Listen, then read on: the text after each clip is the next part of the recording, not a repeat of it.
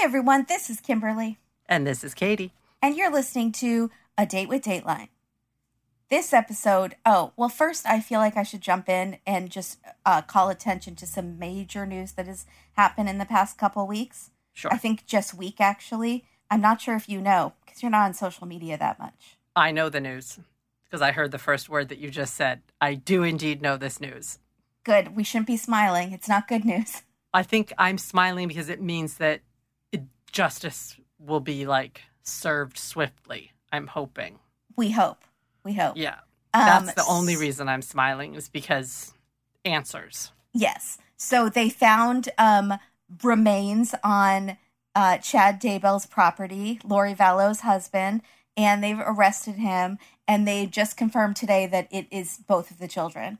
So they knew a few days ago that it was one of them, but now they know for sure that it's both of them. Is that all that they've confirmed finding? Just two, the remains of two people? We haven't found anyone else? Well, there's no one else that's missing. There's plenty of people that have gone dead, but I don't think there's anyone else that's gone missing that we know of. But you never know. Yeah. There are lots more zombies they had to kill. So Um, the date approaches, by the way. yeah, the date approacheth and the world keeps getting more and more like it could really happen on July 22nd. So it would be right, it would, that tracks right on track with what 2020 has been. So she's she's not sweating it. No, she knows what's happening. She's laughing at all of us. She's laughing at poor April in Hawaii, the hot mom, who was like, no hard pass. I don't want to be one of those people. Now she's like, So this is the first time that Chad Daybell has been arrested, correct? Or was yeah, he's been sitting pretty for all of this. right? So how did did they get a search warrant to go on his property, or did they have like valuable information from someone? I feel like they got info from someone. I don't know who, because everyone seems to be under their spell still. I feel like it might have been that husband, that turncoat husband. Of the niece, hmm That's what I feel like. the one who she wore a wire for, The but one- he said he forgave her. He never really forgave her. exactly. Doing a double cross. Yeah, I think he double. I do. The more that I think about that interview, I want to go back and watch it again. The more I'm a little bit convinced that he was, in fact, still working for the FBI when he interviewed with Dateline, and they told him to do it. They're like, "No, you got to keep things as normal as possible." I love that. That's exciting. You think that might be it? I do. I think so too. I think that's that makes the most sense. I'm. I'm not. I'm sorry, and I'm sorry to smile about them finding. I think we all knew that the children were. Well, I thought I did, but I'm the most jaded person apparently because everyone on Twitter was like, "Oh my gosh, no, I didn't think this would happen." And I was like, "I thought we had all accepted like that there was I mean, it was such a pipe dream to I feel bad, but people really were thinking they were like in a bunker somewhere. No, And that was just no one was bringing food to them or anything like it just didn't really make sense, especially with the storage unit footage. when they weren't in the storage unit, when they didn't find them in the storage unit, I'm like, they, they're gone. They're yeah. but I am really, really happy for their grandparents because they were so worried. And like now, at least maybe they can have some peace. And now they can just throw the book at Chad and Lori, just everything at them. and they're just gonna dodge that like the matrix and then the aliens are gonna take them up They just have to bide their time until, ju- sorry, there are like firecrackers or gunshots or something happening. i hope it's boom, boom. firecrackers Would I be the person on Dateline to be able to tell the difference? We don't know.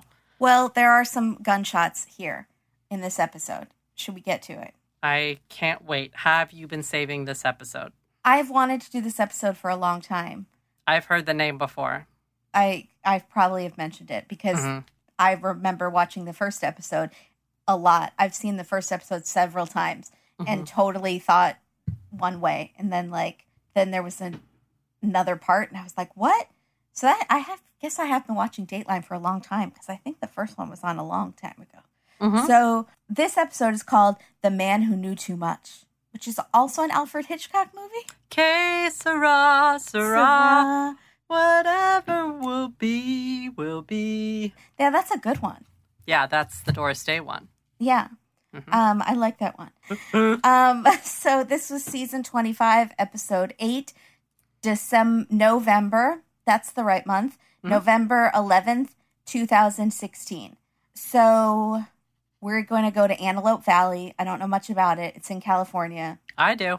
It's about an hour and a half north of us. Set or I don't know if north is the right direction. It's an hour and a half away from us by, you know, Santa Clarita. Okay. But you, So this took place in uh, 2000. hmm Michelle O'Keefe, a college student, was driving down to LA from Antelope Valley to be in a Kid Rock video. Now, I was just going to say nothing good happens at a Kid Rock video shoot. I think everything is just very sticky and you don't know why and you don't want to know why. really good. That is some excellent thinking. I think you're exactly right. Thank you. Yeah. Uh, she left her bright blue Mustang. The first episode is called The Girl with the Blue Mustang. Mhm. P.S. Um, so you might have seen it. She left her bright blue Mustang at a park and ride, and her friend drove them down to the video shoot. Now, as Keith says, this is hosted by Keith, by the way. I don't think I said that. Everything Dateline thought they knew about their first episode on this case, The Girl with the Blue Mustang, was wrong. Wow. Dateline was wrong. Dateline is saying they were wrong. Everything, everybody was wrong. What kind of world is this? Good for them to be able to admit it. I'm proud of Dateline for taking that step. Good job, Dateline. Dateline's never wrong, except the moan. The moan is wrong. Oh, okay. Um, I've been doing some. Or is it so right? I've been doing some tweeting about the moan and gotten a lot of people on board, including Josh Mankiewicz, who admitted that he had no idea what I was talking about until I played him the clip of the moan at the beginning. Oh, Yeah. and he said I legitimately have never heard it until that point. You're just ruining lives all over the world. You know Everyone that, is right? like, now I can never unhear yeah, it. everyone's mad at you. Why are you doing this? But there's lots of speculation about who it is. Some people think it was Dennis. He surprised them all. They couldn't get a good take from anybody, and then it was Dennis. So I did a poll, and I'm still waiting for the results. But it was if you think it's sexy and you're feeling weird about it, or if you think it's sexy but you're into it, or if you don't think it's sexy and you think that I'm a perv, or if you've never noticed it and you don't even know what I'm talking about. So far, that last one is winning. But It I is. think by drawing attention to it, it's gonna blow the whole thing out of the water. I don't want it to be changed. I think that's why I'm choosing to ignore it because I'm okay with it as is. I don't want, I don't, I'm fine with that. Oh, Yeah. okay. Every Uh, time. So the girls, Michelle and her friend, were all dressed all sexy for the shoot. Mhm. The shoot ran late. Keith says, "Don't they always?" And I know he meant shoots in general, but it sort of sounded like he had been to many a Kid Rock video shoot, and I have questions. I didn't take it like that, but I, I see, I see how you could have. Yes. Okay. I was like, Keith, oh, you just mean shoots in general. I see. so Michelle was going to change back into her regular clothes in the car in the parking lot. It was dark. It was 9:30 when they got back to the parking lot.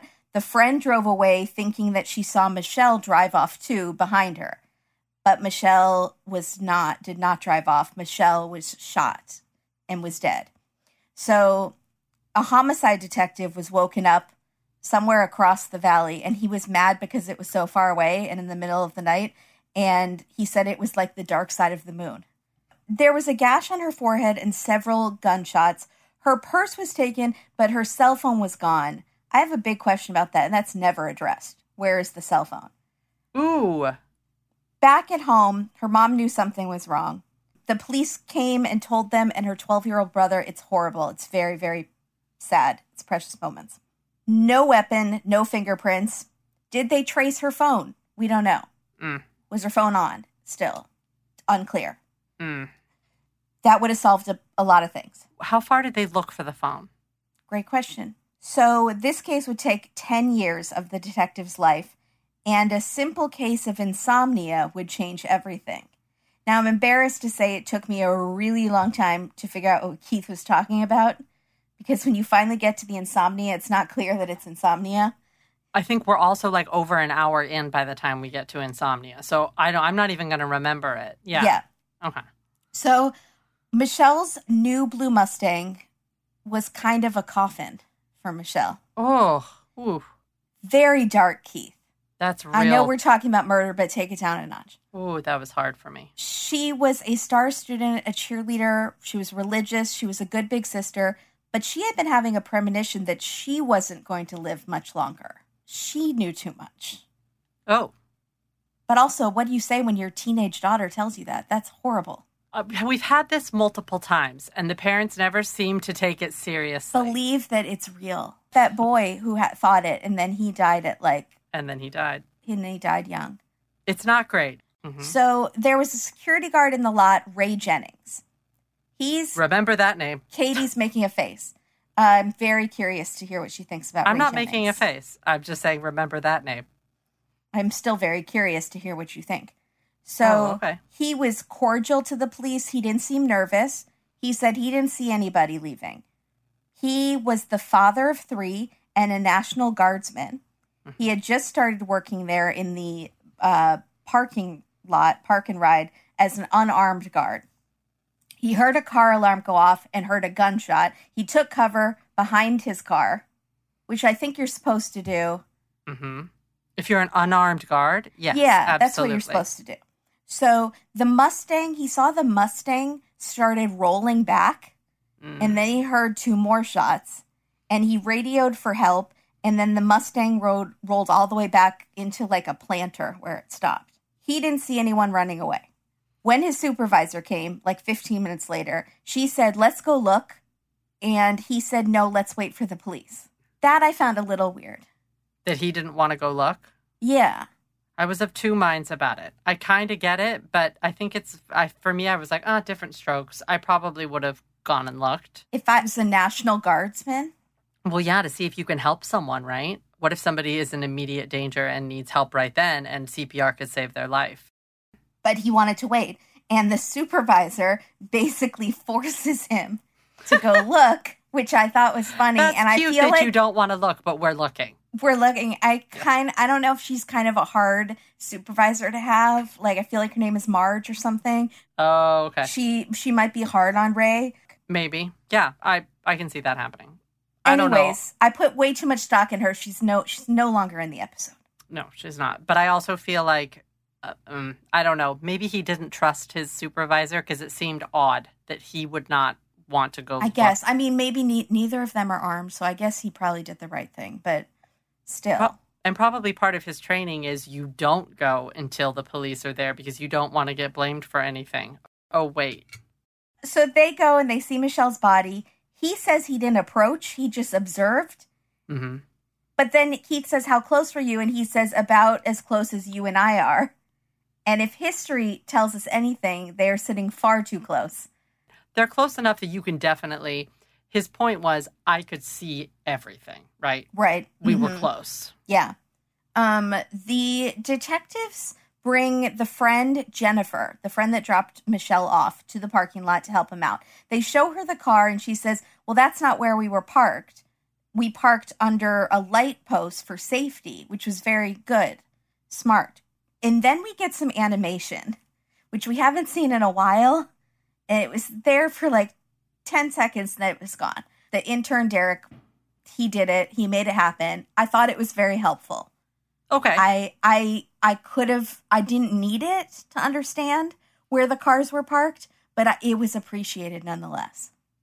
Generally, it's never needed, but it, he needs a job, Kimberly. Well, There's he. We all need jobs. He So- can only do so many coffee runs. So the car was parked under a light post, but when they got back to the car, Michelle drove away and she saw Michelle backing out of her spot. So she thought Michelle was driving away too. But mm-hmm. Michelle was mar- moving her car to a darker spot so she could change clothes. So she pulled her car in between another car and a van. No, no. Okay. No, no, Michelle.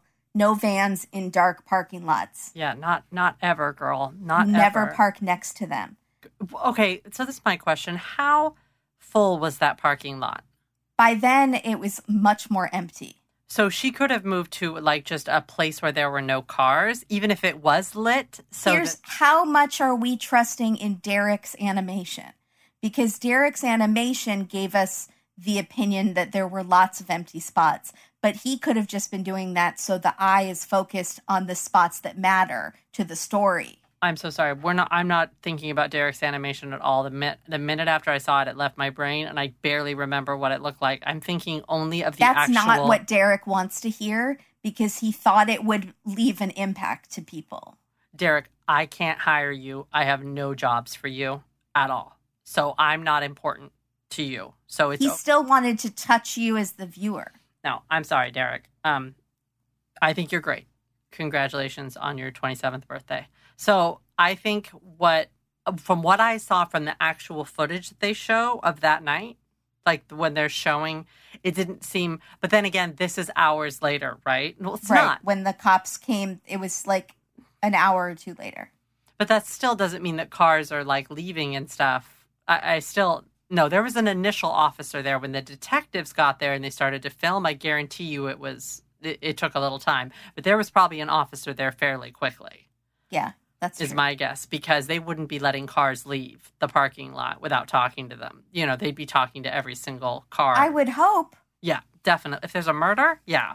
So my thought was, why didn't she just go to a part of a lit part of the parking lot, but where there were no other cars, so that I mean, then no one would see you. Period. Right? No one I would think see the you. light would maybe shine in, and she That's okay. she thought wrongly that that would be less. Mm. I'm more trying to get into her mindset. But we don't get to hear how packed the parking lot was. No, They- we and don't. that would have been useful to know And maybe she felt safer between cars. Maybe that was something that was why like, she, her modesty. She felt more protected. Okay, that makes sense. Whereas I would feel more exposed Yes, if I I felt would like too. people were in the two cars next to me. Yeah, But I would go to the farthest end of the parking lot. But so and let me see let me make sure I have the, my timing right. She's pulling into her the spot, not even getting a chance to put the parking brake on. I don't think. Yes, I think it could have been that fast. I'm not sure though. They do say when Jennifer was pulling out, she didn't hear gunshots, but that could have been Keith being dramatic and it could have happened like five minutes later. And perhaps the parking brake came loose in the struggle. There was a struggle because she had a scratch on her forehead. It's not totally clear. We really don't know exactly what happened. But the two cars that were on either side of her when her car rolled back, were they still there when the cops got there? The van and the other car? Yeah, I think so. Yeah. Was there someone in the van? No, surprisingly, no pervert in the van or uh, no van lifer. Me. Who owned the van? Kim from People Are Wild lives in a van. But I feel like we should have looked closer into the person that was in the van, who owned the van, and see if they had any friends that were also like questionable. Of course, it could be just a minivan and a mom lived in it. It didn't look like a minivan, It did. It looked like a creepy van. right? Okay, I'm just saying, let's not discount. No, but they said there no one left. Like the Ray Jennings saw no one leave. So then it does make sense that maybe the person is still there Hiding underneath the uh, van, underneath the van. a la Cape Fear. Hello, have Oh. we not oh. learned anything? Up underneath there, holding on, Oh, not on the pavement, but gripping underneath. gripping the, up underneath the car. the whole time the cops are there. yes, Four hours gripping. yes. Okay. No, what was what was his point? We don't know. Why would you shoot someone and then hide under a car? Would I don't know. Yeah, let's. We're gonna circle back to that. Put a pin in it. Gonna come back Yeah. to it. It doesn't work. It's okay. I tried. All right, keep going. So the reason why the her changing spots is important is that Ray Jennings had said that when he had been doing his walkabout of the parking lot earlier, that the blue car had always been in that spot between the van and the other car, that it was never under a bright. So, as Keith says, someone is either lying or mistaken. What do you think? I think he's just not that great at his job. I don't think he memorized where every car was. They literally tell us at the beginning of this that what he had been doing was just sitting in his car waiting for the next shift to start. I guarantee you he's sitting in his car blaring Kid Rock or I don't know, whoever at the time. Mhm. No, He's totally. sitting in his it's a car Kid Rock year, apparently. hmm just like waiting for the next guy to show up so he can go home. Yeah, I don't think he was on edge thinking something was going to happen. I'm going to have to remember where every car was. Yeah, what's going to go down I in the don't think lot? that Jennifer is making the mistake. I think she probably remembers that they parked under a light for safety. Why would you remember that if you're parking there in the daytime? because you knew it was going to be you were coming back in the nighttime. Well, then they're better people. She's smarter than I am because I that would never occur to me. No, Katie, you would remember it because you came back in the nighttime. Mm. And the cars off in the nighttime. and the cars were under the light. under right. the light. So Okay. I think that I believe her more than him. But I don't necessarily think he was lying. I think he just is mistaken. Correct. I think I think his memory is just wrong. Yeah. So three days later, Ray quits. He goes to get his paycheck and he has to turn in his uniform. The police take his uniform and they test it. It's dirty, they point out, which I want to know like, what dirt? Like, did it smell? Like, yeah. Like he was hiding under a car all over it a la Cape Fear. on his stomach, just on the stomach area, nothing on the back, of the bottom. Yeah. Um, so it's dirty, but it had no gunshot residue and no blood on it. But he had had it for like three days. So as the weather warmed, the case went cold. Speaking of weather warming, yes. it's been hot here, hot as the sun, and I've been miserable. Oh. Usually, I have to sleep in my living room by the wall unit on my couch because it's too hot in the bedroom. But not now because I have sheets and giggles. Sheets, They're the best. sheets and giggles. 100% eucalyptus sheets are softer, more breathable, and more sustainable than both cotton and bamboo. They are cuddly and cozy in the winter and cool and breezy in the summer. I don't understand the technology. I don't know how that happens, but they are soft and smooth all year round. They Yes. also have a new comforter that is made from eucalyptus and recycled polyester from recycled water bottles. How cool is that? Which sounds crazy, but is so nice. So nice. So nice. And I'm not a comforter gal, and I'm into this comforter. You're not, yeah, you've always said that. I'm not. I'm a soft, fuzzy blanket gal, but now I've been sleeping with the comforter one because Oliver's a comforter guy, apparently, and he loves it, and I like it.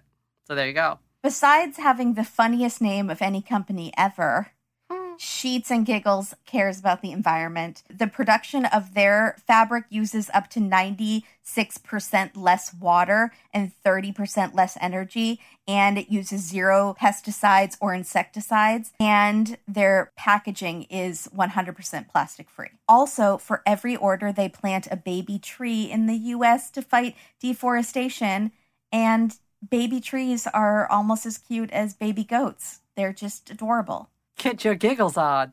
go to sheetsgiggles.com use the promo code date for 10% off the best sleep of your life the website is sheets giggles and you yeah it's not sheets and giggles it's sheets giggles Got it. and use the promo code date for 10% off the best night of your life They're well worth it. Go check them out, guys. They're a great company, and the sheets are unbelievable. Get it? We, yeah, no, I got it. That's why I laughed. I liked it. Thank you, Sheets and Giggles. We are so excited. You guys are awesome. So, here's someone who is also awesome a Hmm. new witness. There's that's a segue for you. Yeah, that was great. A woman who was arrested on juvenile charges named Victoria Richardson. So is she a woman or is she a juvenile? Yeah, it was a little confusing. She did not look like a juvenile. I think she was arrested on juvenile charges, which I don't know what that means. Was she with a juvenile? Yeah, maybe. Or Maybe juvenile she did charges- something to a juvenile. Do juvenile charges just mean lesser charges, like small charges? Oh, you're so juvenile yeah, that's like that. yeah, like they're not that important. You're so sophomoric. I don't. Um, yeah, on sophomoric charges. No, I honestly I feel it really dumb that I don't know.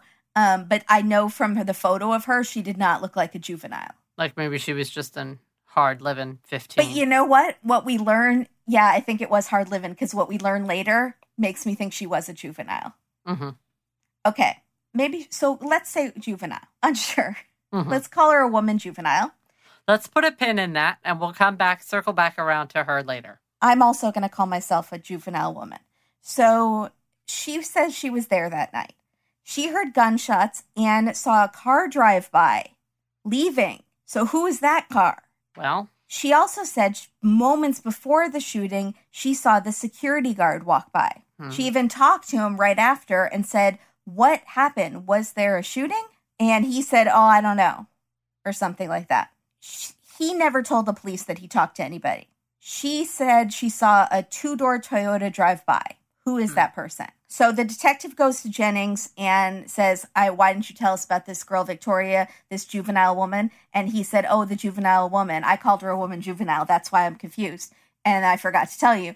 Um, no, he said that the way they phrased the question was weird. Like they said, Did you see anyone leave immediately after the gunshots? And he said, No, not thinking of Victoria because she left like five or 10 minutes later. But he's also probably assuming that they talked to Victoria. And so, I don't know if they were there within five or 10 minutes. They weren't, they might not have been there because the supervisor took like 15 minutes to get there. good point. And maybe, I don't even know if he called 911 or if he just called the supervisor. Dude, why did you let Victoria leave? Great question. Ray, Ray, don't let Victoria leave because Victoria was around for this event, so she needs to stay. Yeah.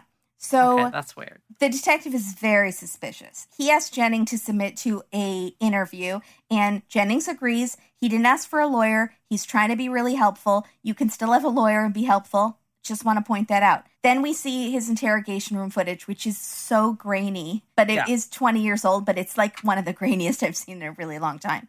It is he great. said his view was blocked by a van. Another van? He said he couldn't see in the car because her car was behind the van, in between the van and the other car. So he was on the other side of the van, so he couldn't see the blue Mustang. At any point, like when he's in his car waiting for his shift to end, He saw it roll out. roll out, but he Roll out. but he didn't see it before then. Okay, I understand. Right. So when he approached the body, he saw a gunshot close uh, to her in her chest, and he said, "Well, that shot looked like it was close range to me." Which is like they were like, "How would you possibly know that?" How would he not know that? I mean, he was a National Guardsman. Also, even if he's into like true crime or detective shows, you know the difference between someone being shot from a distance and someone being shot close range, which is a lot more damage. I guess the hole would be bigger. Yeah, it would be a lot different damage from being close up to being shot far away. I'm. I don't know if I would know. I I would be surprised that someone who had trained with weapons would not know Right. that. Right. They would know that. Yeah. And then he said there was a bullet like that he thought it hit the pavement and he thought the killer accidentally shot the ground before approaching Michelle, which I found hilarious because what killer is walking towards a car and then accidentally shoots the like almost shoot themselves in the foot? A juvenile. There it was a go. juvenile killer. Mhm. I need to talk to Victoria Someone very clumsy and or on drugs. Or and or a youngster, Uh-huh. Yeah. a gawky bag of wieners teenager, or Amelia Bedelia. any, but should not have a gun out there in the parking lot. Mhm. Mm-mm. Okay, go Did you say park and lock? Yeah, what's it called? Park and ride. Park and ride. park and lock. Well, you do lock your car when you leave it, but that makes me think you're saying pop and lock. It also sounds like park and lot. Yeah, It was like a play on park and lot. park and lock and is lock. Like doing the and robot. lock in. Yeah. Yeah. mm-mm, that's Um, something else. So he uh, is making all these assumptions. He was in the National Guard. He says he was just guessing. They think it's weird. Then he says her hand was shaking when he finally saw her body, and he saw a slight pulse in her neck. But he didn't try to save her, but she was maybe alive? I don't know, totally understand that. What the supervisor obviously did not see either of those things. It had been 15 minutes. They think she would have bled out way faster than that. Do the body does the body um do weird tremors or something after? Sometimes. Absolutely. The body does crazy stuff. But what did you think when you heard him saying all this? I thought he imagined it Oh, okay. or he was trying to make the story sound more dramatic for some reason. That's what I thought. I was like, is he trying to impress the cops when he said that? Because I was like, are you trying to make it? I was one of the last people to see her. Like, what are you doing? right. Because who says that? Who does like the trembling hand is something you see in a movie? Well, we had that one dateline where the person person who killed them said they were dead already when they found them, and then later they said they were still alive, gasping for breath, and then they said they were actually still alive and said like, "Please help me" or something. Yeah, that's true. So that also makes me very suspicious. But in his interrogation, in the way that he's talking, doesn't he kind of seem like I could have been a cop kind of talking? Like I Yeah, I could have done this. Yeah. Right. Maybe he wanted to pursue a career in force. He is a security officer. This is not a far step. Maybe he also knows that like cops look down on security officers. Mm. He's not Like allowed they to carry a like gun a mall cop. like a wannabe. That could be too. They he had he has Paul Blart syndrome. That's what they call that. It's like Neapolitan complex. Did I say Neapolitan? Yeah. Are you trying Like to the ice say? cream? Yeah. Are you trying to say like Nep- Neapolitan? Neapolitan. Yeah, I was trying to say like if if Napoleon's favorite dessert was Neapolitan. So do they give him a neopolygraph test or no? So they give him a polygraph test. You're welcome for that one. That was free. yeah, I won't charge for that one. thank you. and um he he fails the polygraph. He also gives them a theory about why she was killed. He said she looked like a prostitute to him. She was dressed like a prostitute. That's unfair, sir. you are making some unfair assumptions. And when you assume, you make an Mhm. A of both of us. Also, did you tell him about the Kid Rock concert? Because that will explain everything. Because even Keith says that they had to dress like club girls. They had to dress like a sexy club goer. It was the call sheet. Sexy club goer, aka tube top. hmm AKA might be mistaken for a prostitute. That's what Kid Rock wants. That's how you get picked to be on camera. Yeah. I was an the extra. more you look like a prostitute. I was an extra. I know. Were you an extra in a Kid Rock video? No, I was not. How many times? Don't lie to the people. Thrice. Tell us the truth. Never made it on camera. Oh, so I, I refuse to take off my cardigan. Okay. so they were like, ma'am, those sweats are not exactly the look we're going for.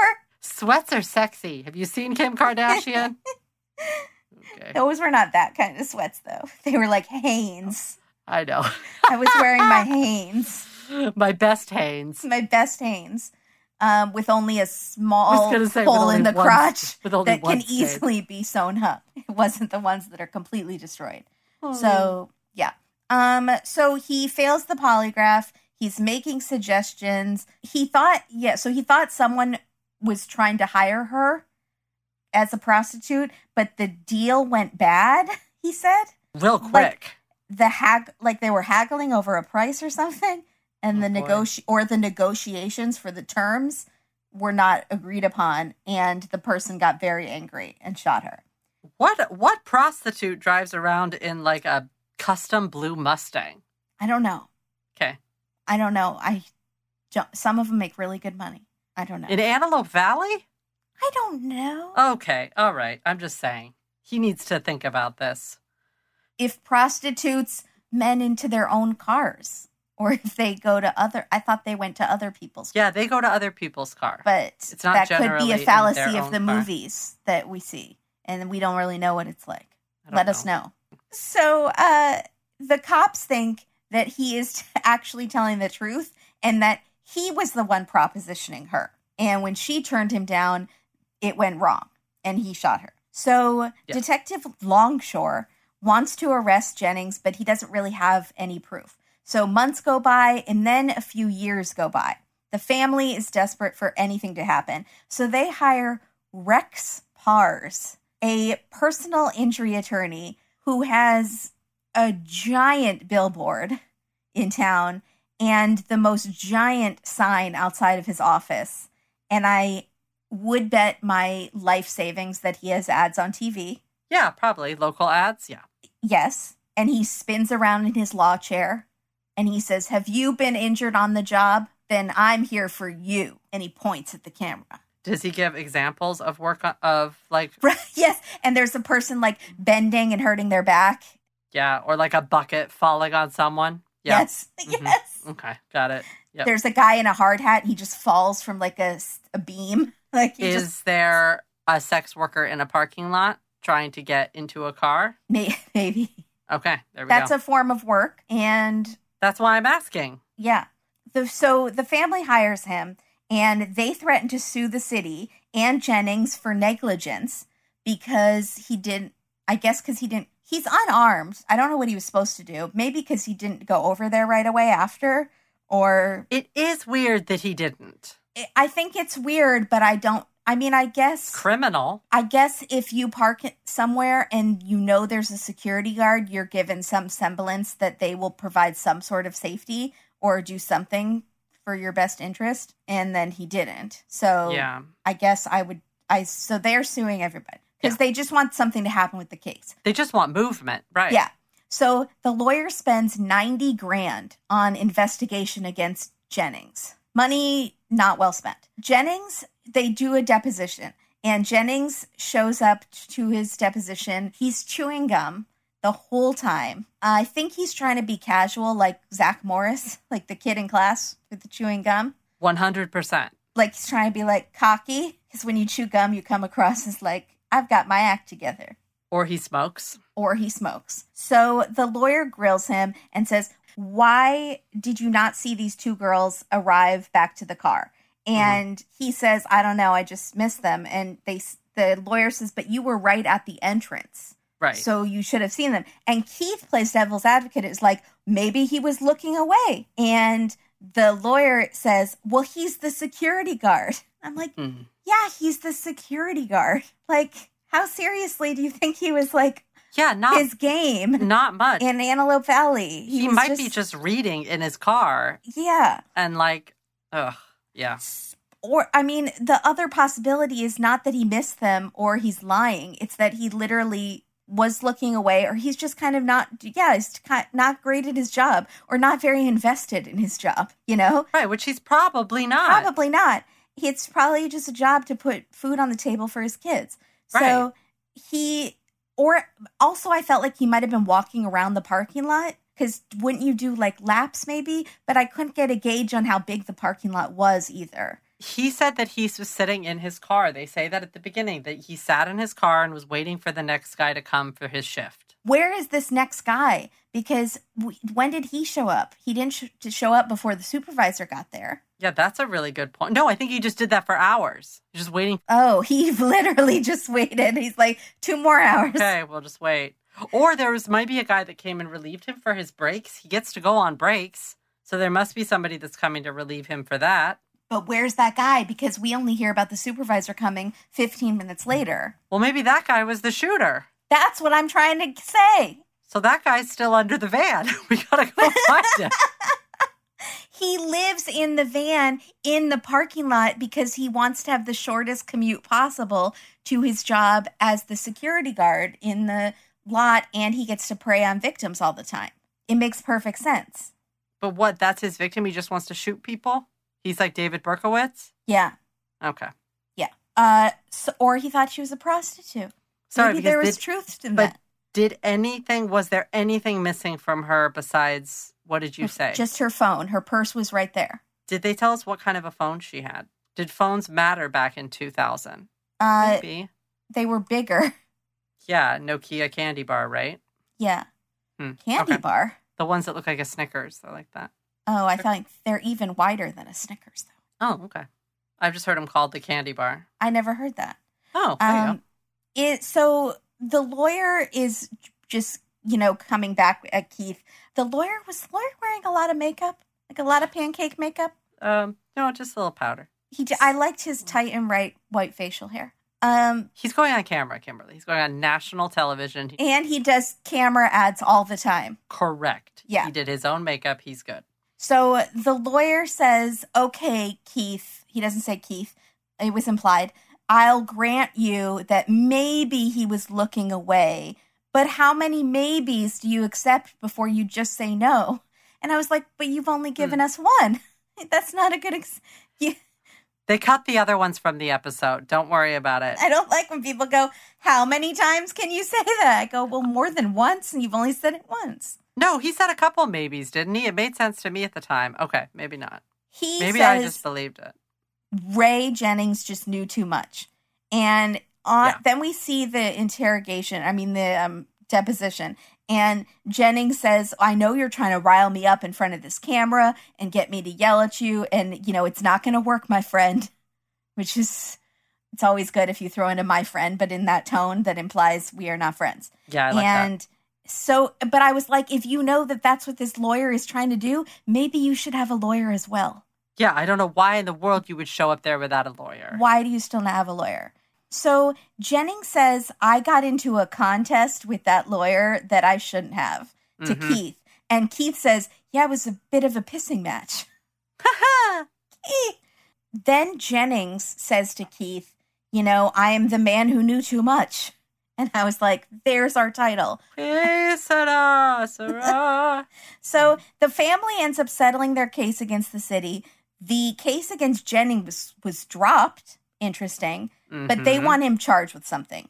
So they put up billboards with Michelle's cheerleading picture all over the town. That's I did not love the the billboards. I would just say that. Oh, okay. I did I it it's it's her photo. She was very pretty and it says I wasn't ready to die. dot dot Oh. dot at 18. But it got your attention, didn't it? Which is exactly what they needed it to do. It did. So there you go. It was dramatic and it was different and it wasn't Very dramatic. The- I mean, they should be they should be not dramatic about their daughter's murder. Of course they should be Kimberly.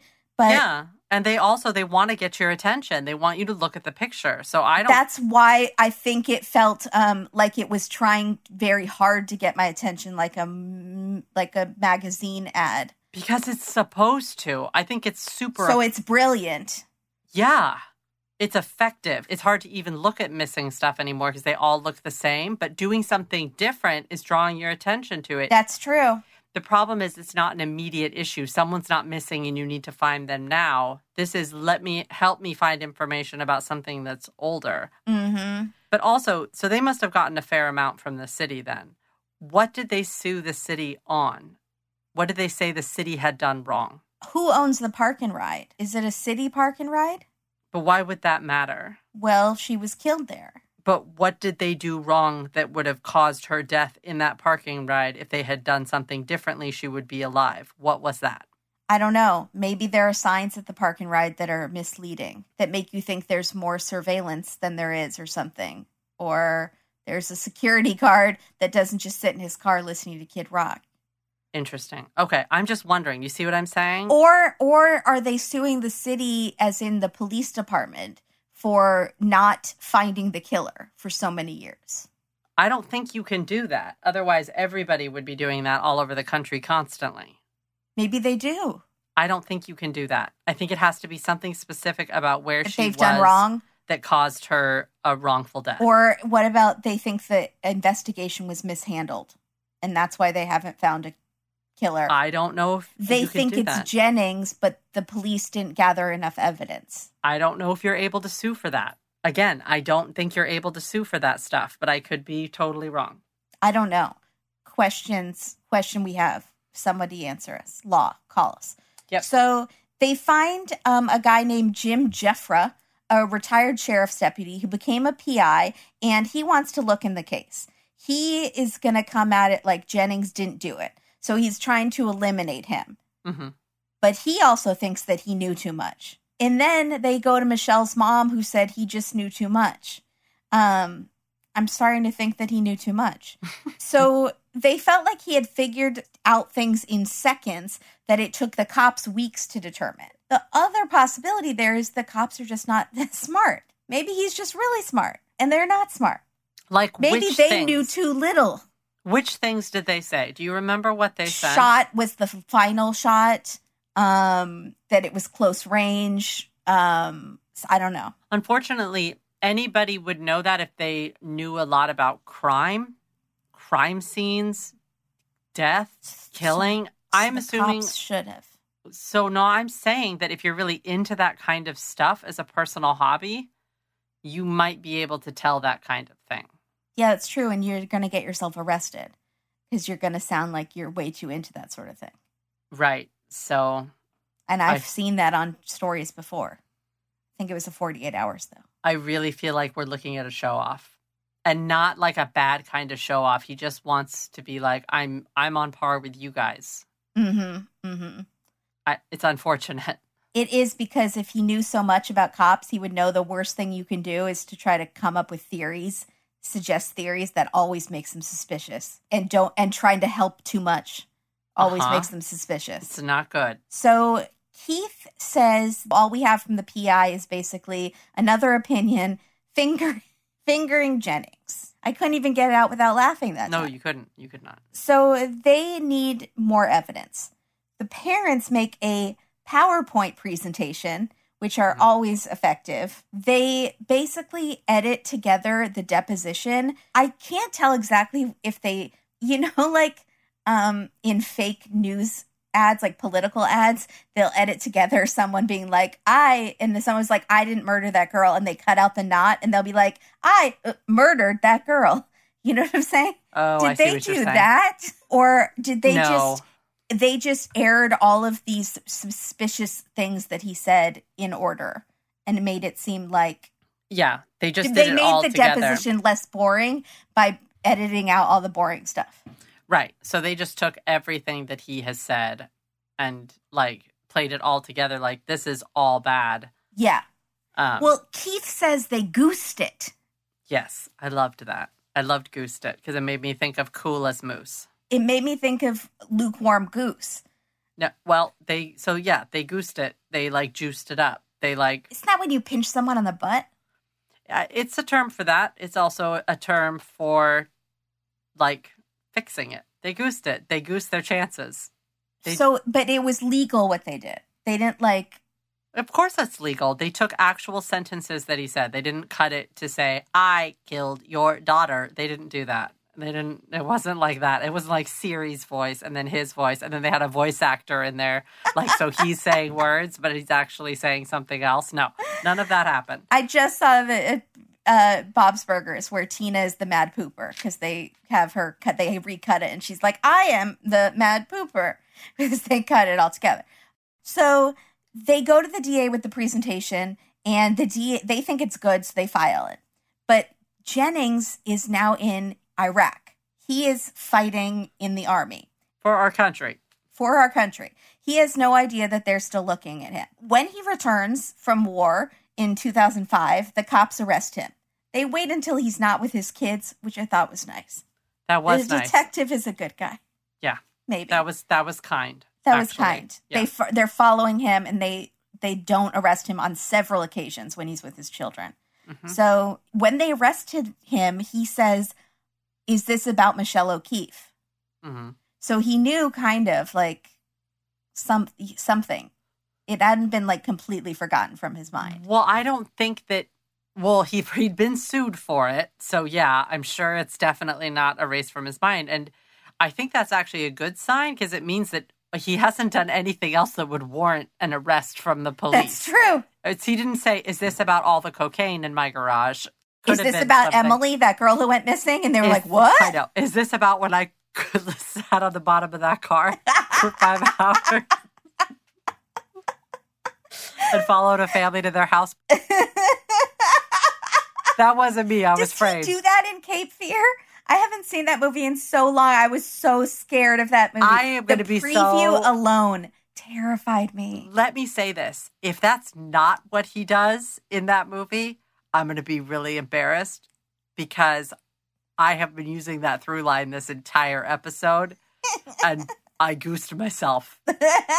That's what happened. you laid one hot goose. One hot egg of a bad idea. So Oh, okay. Press Uh, on. so he's in jail and the prosecutor is like we have all these pieces to that we have to put together and keith says what what pieces he's like you don't have dna you don't have fingerprints you don't have a weapon and then he goes like this i'm gonna do it but i don't know did you see it Yeah, do you want me to do it?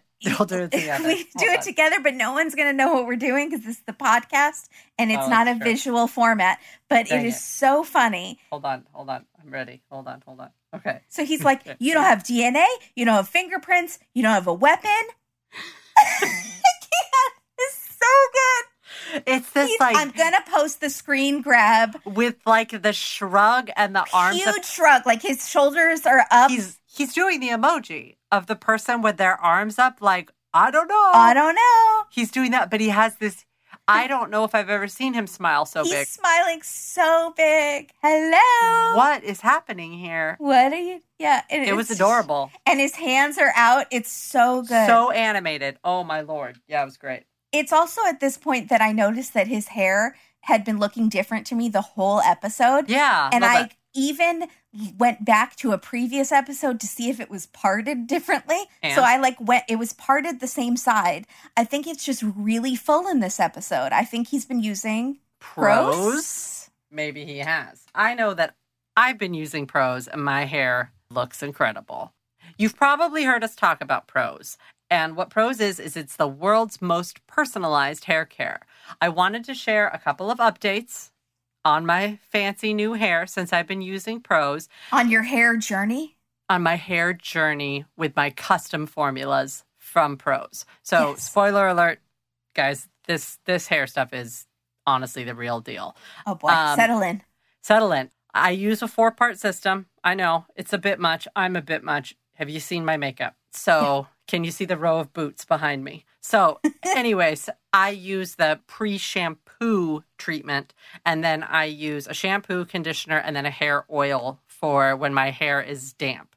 Okay. So, Prose knows that there is more to you than just your hair type. Prose has given over 1 million consultations with their in depth hair quiz, which is exactly how I got started and got matched with this four part system that I've been using. With their algorithm and over 50 billion formula combinations, Prose determines a unique blend of ingredients to treat your exact concerns. So I have bleached out to the maximum hair. I don't know if everyone else would need the intense system that I need, but I definitely need it. I Um, thought that was your real color. not yet. Not that old. So I really have especially enjoyed using the pre shampoo mask lately because it seems like an annoying extra step, but it makes such a difference in my hair. That it's worth it. Yeah, and it's also not that annoying. It's just like in that pitter patter time when I'm waiting for the shower to heat up, I just kind of wet it and let it sit. And then when you go to shampoo it, it already has this really nice conditioning process on it. It's great. Plus, It- a few more minutes in the shower is a few more minutes you get to spend away from your family that's driving you crazy. Yeah, which is very nice. Also, Prose has a review and refine feature that lets me tweak my formulas. So if there's any changes to the quiz that I initially took, which asked me questions like, what's your zip code? What's your diet? Like they go into specific details to try to figure out about you what you need. So let's say I move. The air quality is different in different places. If I move to Florida, I'm going to want something that handles humidity, right? Mhm. So they let you sort of tweak that in their review and refine feature, even if you're already using their products, which is excellent. Also, what's excellent is if you're not 100% positive Prose is the best hair care you've ever had, they will take all of the products back, no questions asked. Oh, I love that. Prose is the healthy hair regimen with your name all over it. Literally, by the way, they put your name on the bottles. So they look so fancy, I can't even tell you. I just, it's like luxury at its finest. So take your free in depth hair quiz and get 15% off your first order today. Go to prose.com slash date dateline. That's P R O S E dot com slash date dateline for your free in depth hair quiz and 15% off. Yes. I have had a few friends use our code in the past and get Prose and rave about it. So definitely go and check them out, guys. And Yay. again, the quiz is free. So take it and see see what you think. Yes. Go Give Prose a try. strike a Prose Don't just stand there. Let's get to it. Your hair deserves you to do something to it. to it. Prose. Prose. Prose. good. Prose. Prose. Thank you, Thank you, Prose. Prose. So, um, Jennings is meanwhile in his cell, and he, well, Keith is making this gesture to Mhm. the um, Yeah. to the guy, um, and he's thinking, why did I say so much to the cops? Why Yeah. was I the man who knew too much? He tells Keith that he was basically trying to play Sherlock Holmes, and that he was kind of trying to impress the cops. exactly what I said. Yes. So in 2008, the trial begins. The state says um, what they thought happened, which was that he thought she was a prostitute, she resisted, and he shot her. The defense says there's no evidence. The jury is out for over a week, and it's a hung jury. Nine Where's the gun? to three. Great question. Where's your cell phone? Did he throw them both in the brush? Did they not check the brush? Did they check the brush? no idea. Did they comb the brush? Was there? Oh, Katie, you slay me. So Are they using prose? Okay, sorry. I'm done. I'm done. That's it. That's all. That's all I got. Go ahead. So, um, the jury is hung nine to three in favor of conviction. Now, okay, so first the second trial comes up, and his defense uh, lawyer has a bow tie. Just, just I don't know why I just And the weirdest, the weirdest pattern of speech I've ever heard. Like, doesn't look up from his notes and is reading like this. I'm a defense attorney. oh, that's the other one. He has two. The one that was the bow tie guy doesn't really speak. Oh, second defense attorney sounds like that. The one that speaks. No, no, second. I think isn't it the same attorney both times?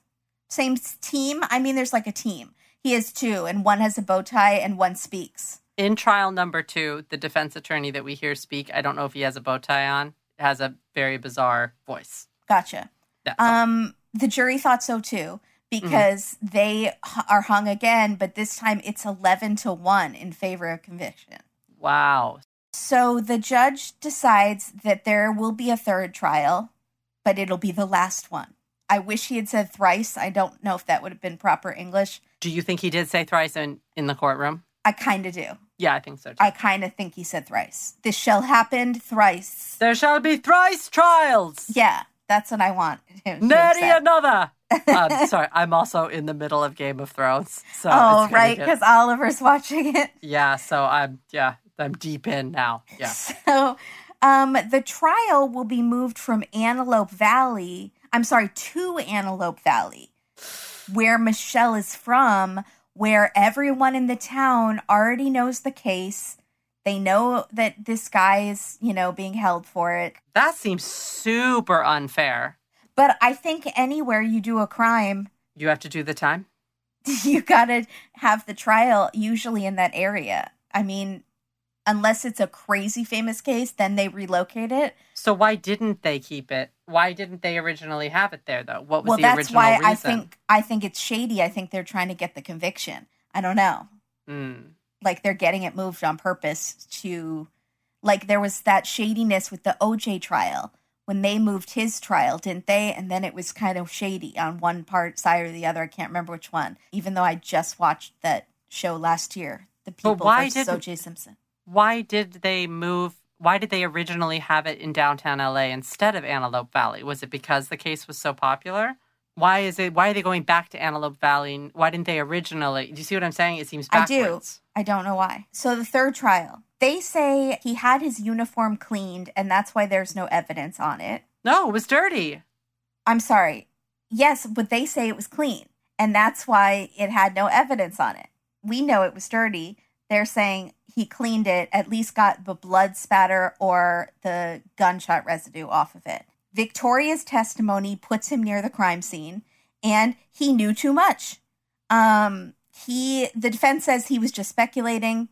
There's a speck of blood under one of her fingernails that's mixed with the DNA of an unknown male, not Jennings. Okay, y'all. Whose is that? yeah, whose is that? I don't know. And then the prosecution says it could have come from anybody. Could have come from someone at the shoot. Yeah. Did they check Chris Ross's DNA? Great question. You've just blown my alternative theory. Sorry, I'll be quiet. So, I shan't mention it again. thank you. Um, so the defense attorney reads another PowerPoint presentation. PowerPoints are big in this episode. I think they're big in court in pe- period. I know they're so boring. Yeah. Um, th- I'm sure they can be done excitingly. no, they're boring to make. They're probably boring to make, yeah. Yeah. But the the problem with this defense attorney is he is reading it in. I'm sorry, is the prosecutor is reading it off of the um, the PowerPoint, and he says the absence of evidence is not evidence of absence. I get it. I see why he's reading it off the PowerPoint because that's one of those things that you could say backwards by accident, and then it would totally like blow your case. Well, then also, and no one is listening to the next 15 sentences you've said because they're writing it down. Absence equals no abs. Yeah. It's the like, absence, and then at lunch, like all the jurors are like, Yeah. "Ah," they're just muttering to themselves that yeah, absence equals. They get home and they're like, I can't talk about the trial, but can you explain this to me? the Yeah. phrase I can't wrap my head around. So after weeks, weeks, the jury has a verdict. They say not guilty of first degree murder. And I was like, oh, this episode ended differently than I thought it did. And then they said guilty of second degree murder. And I was like, Boy. Dateline, you fooled me once again. They fooled me too. They got me too. And um, Jennings is crying to Keith. What about his family? He has five children now. Oh And my his God. mom, he's worried about his mom. Michelle's family is thrilled. Um, his parents and his brother talk, and At the sentencing. at the sentencing, the dad says, What kind of demon is inside of you to do such a dastardly act? Yeah. Jennings, the man who has already said too much, says that he's religious too. And it, as Jesus as his savior, he didn't do this. And he's giving this really, really impassioned speech. And then for some reason, they cut to this little Asian lady stenographer who's Hmm. deadpan staring as she's typing Oh boy. I did not as see that. he's railing about Jesus, and then they go back to him. It's really funny. I don't know why they cut right there, but she, I want to know her story. She has obviously hears a lot of things because she was unimpressed by this. Oh yeah. No, she does not. Yeah. She's like, whatever. Also, he's wearing an earring in one ear, and I would assume that they would, you would be, wouldn't you have to take that out when you're in jail, or are they allowed to keep little earrings? Is it permanent? What's a permanent earring? I don't know. I no I idea. thought it was real. I don't know. I thought you just made that up. I don't know. Like it's glued to his ear. I have no idea. I've never heard of it, but glued. It's it's super glue. yeah, it's part of his body now. That's it. That's what happens. I have no idea. That's the only reason I could it's like when that you, would... had your bel- some people got belly button rings in college and they get infected and then your bo- your skin grows over it and your body tries to absorb it Yep. and devour it like it's a parasite. Yep. Ugh. What's that called? I don't know. Belly dysmorphia? Okay. No. All right. Go ahead. So Keith says, as he says, you could, as they say, hear a pin drop. The judge gives him 40 years to life. Woo! So this is where the first Dateline episode ended. But do they have his statement back? They have his like his whole statement in the original episode what we saw today. The Jesus part, Yeah, him I saying can't remember if the Jesus part was in there. because I think the most important part of that is that when he's making that statement about I am a man of God, he is looking directly at the family. He is, and he's saying, I'm religious too. I did not, yeah, he's And that totally, got me. When he was doing that, I was like, he didn't do it. Mm. He didn't do it. So this is where I wanted to touch base with you because I had seen the first episode so many times, and my vague recollection is I think I always thought he had done it because this was before I watched Dateline a lot and Mhm. wasn't as jaded. Probably Mhm. didn't know about wrongful convictions or anything like that, and I assumed I think I assumed he did it. I don't remember if they told the story in a different way or if I was just just believed more in police back then.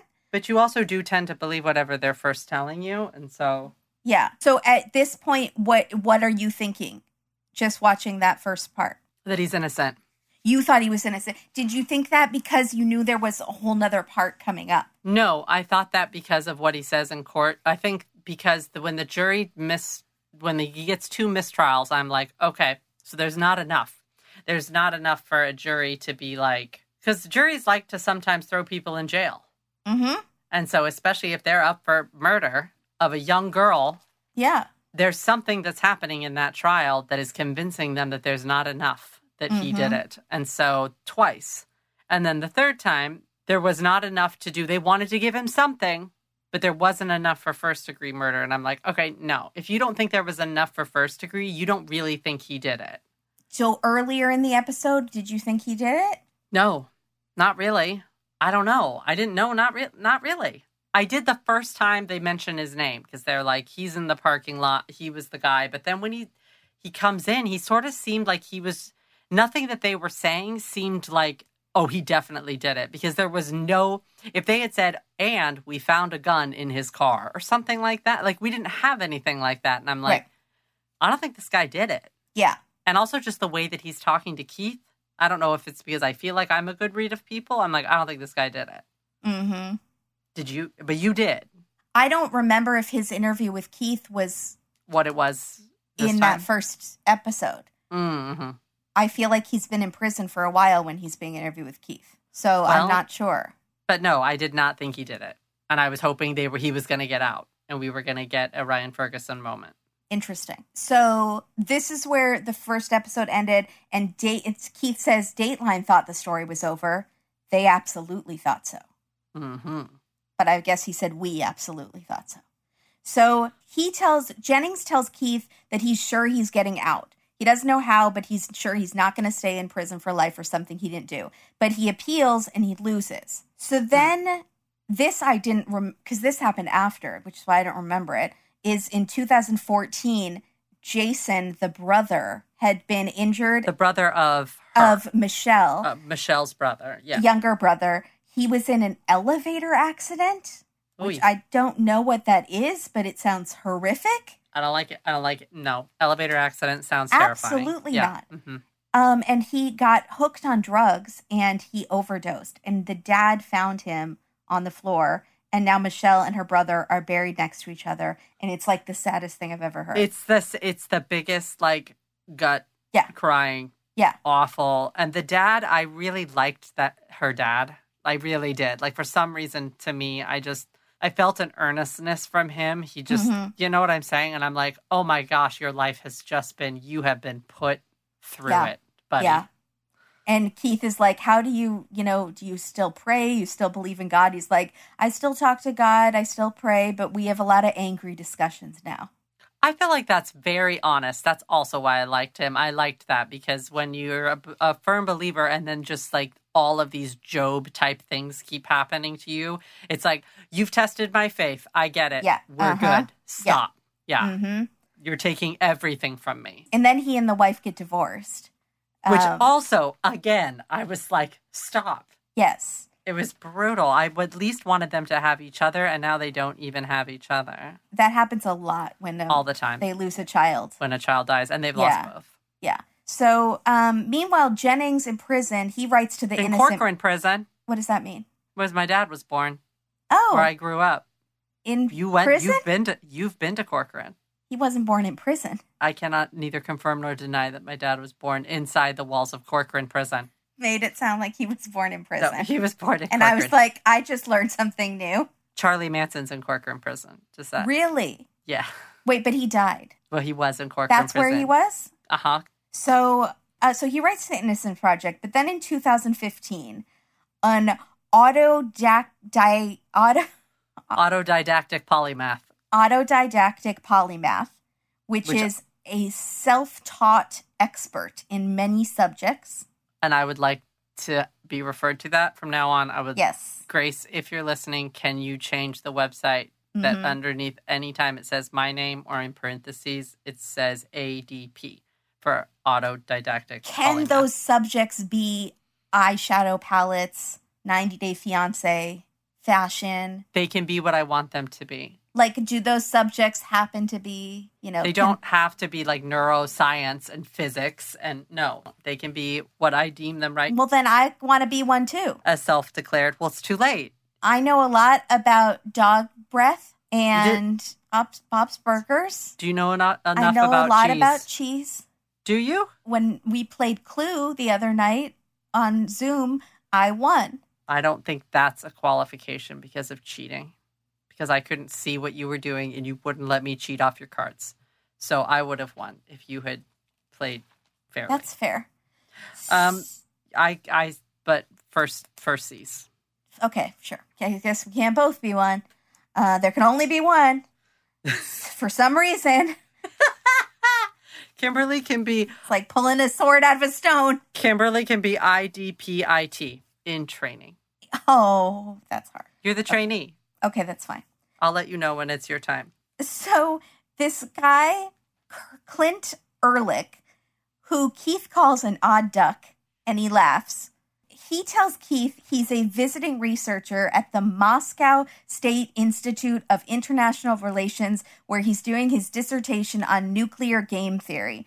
And Keith laughs and looks at him like he's talking to a very precocious child and says, Why are you doing that? And Clint says, Because it interests me and because I can. Because my brain is bigger than yours, Keith. Keith, That's like basically what he's saying. you might be beautiful, Keith.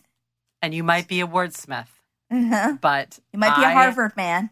I'm gearing up to destroy the world hmm with the, my brain. Mhm. Because the difference between our friend and this guy is this guy is a sociopath and might murder people. You think Clint's a sociopath? Yeah. maybe. Yeah, it's totally likely. It's 100% possible. 1000% possible. He is also interested in the law, but he can't be a lawyer right now because he dropped out of high school. So, And didn't go to college. and didn't go to college. Um, well, Keith says you dropped out of college, and he says, no, first I dropped out of high school. Then I dropped, then I didn't go to college.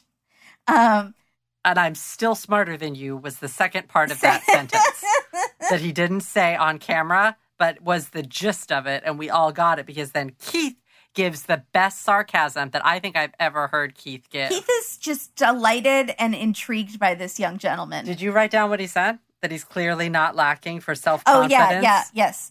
or self promotion. Yeah, Clint clearly doesn't lack self confidence. So he, um, Clint's dad is one of the top lawyers in the country, and he wants to apprentice under him and learn about the law. So one night he's at home, and some force made him turn on Dateline. This is the i- insomnia that I believe Keith was referring to at the beginning of the episode. Bingo, we're there. But I, they just make it sound like he was bored, but late at night. But I maybe he had insomnia too.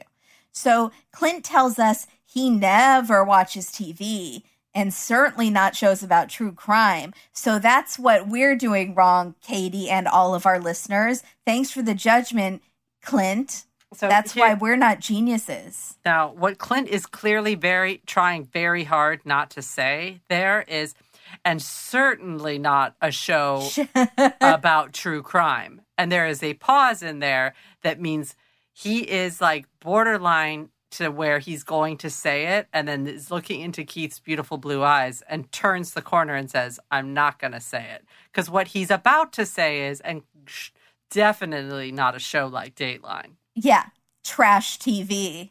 And I'm also thinking that he did say that. Hosted by freaking Lester Holt, Clint. Have you heard of Lester Holt? and the producers cut. He interviews presidents. Can you rephrase that and say that without saying the term, the word Dateline?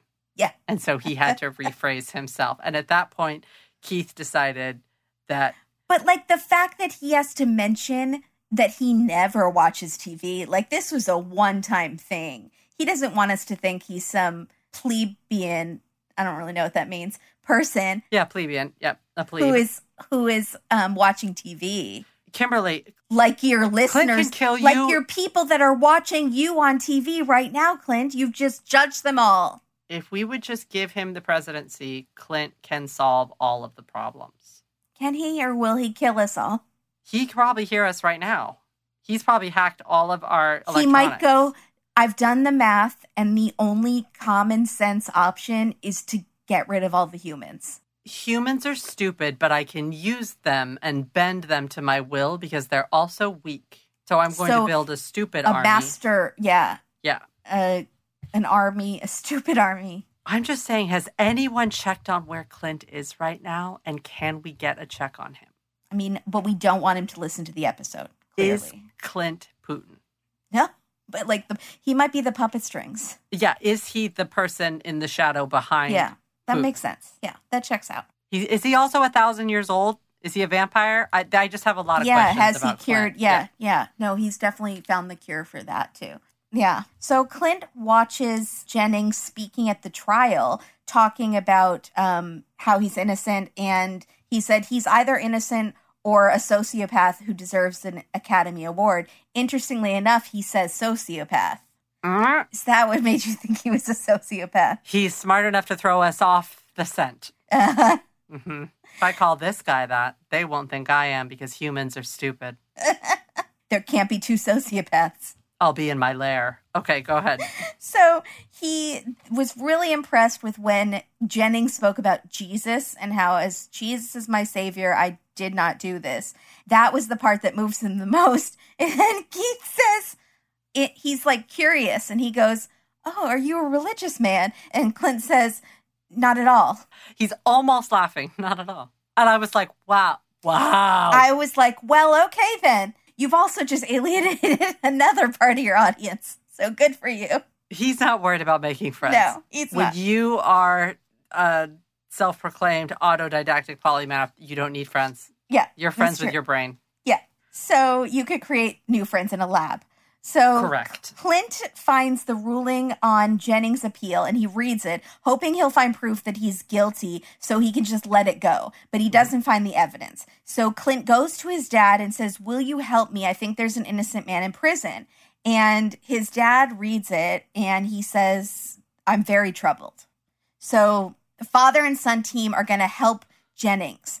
Now the dad has is a lawyer at least, but has no experience in criminal law. He's a civil attorney who handles insurance cases. And seems very nice. So nice. I hope Clint's not going to murder him one day when he becomes not useful to him anymore. so they decide to take this on, even though they know that this uh, process of getting an innocent man out of prison can take decades and it may never happen. Mhm. They contact Jennings and they say, We're going to help you get out by all ne- means necessary. And Jennings is like, Who are you? I have the Innocent Project working for me.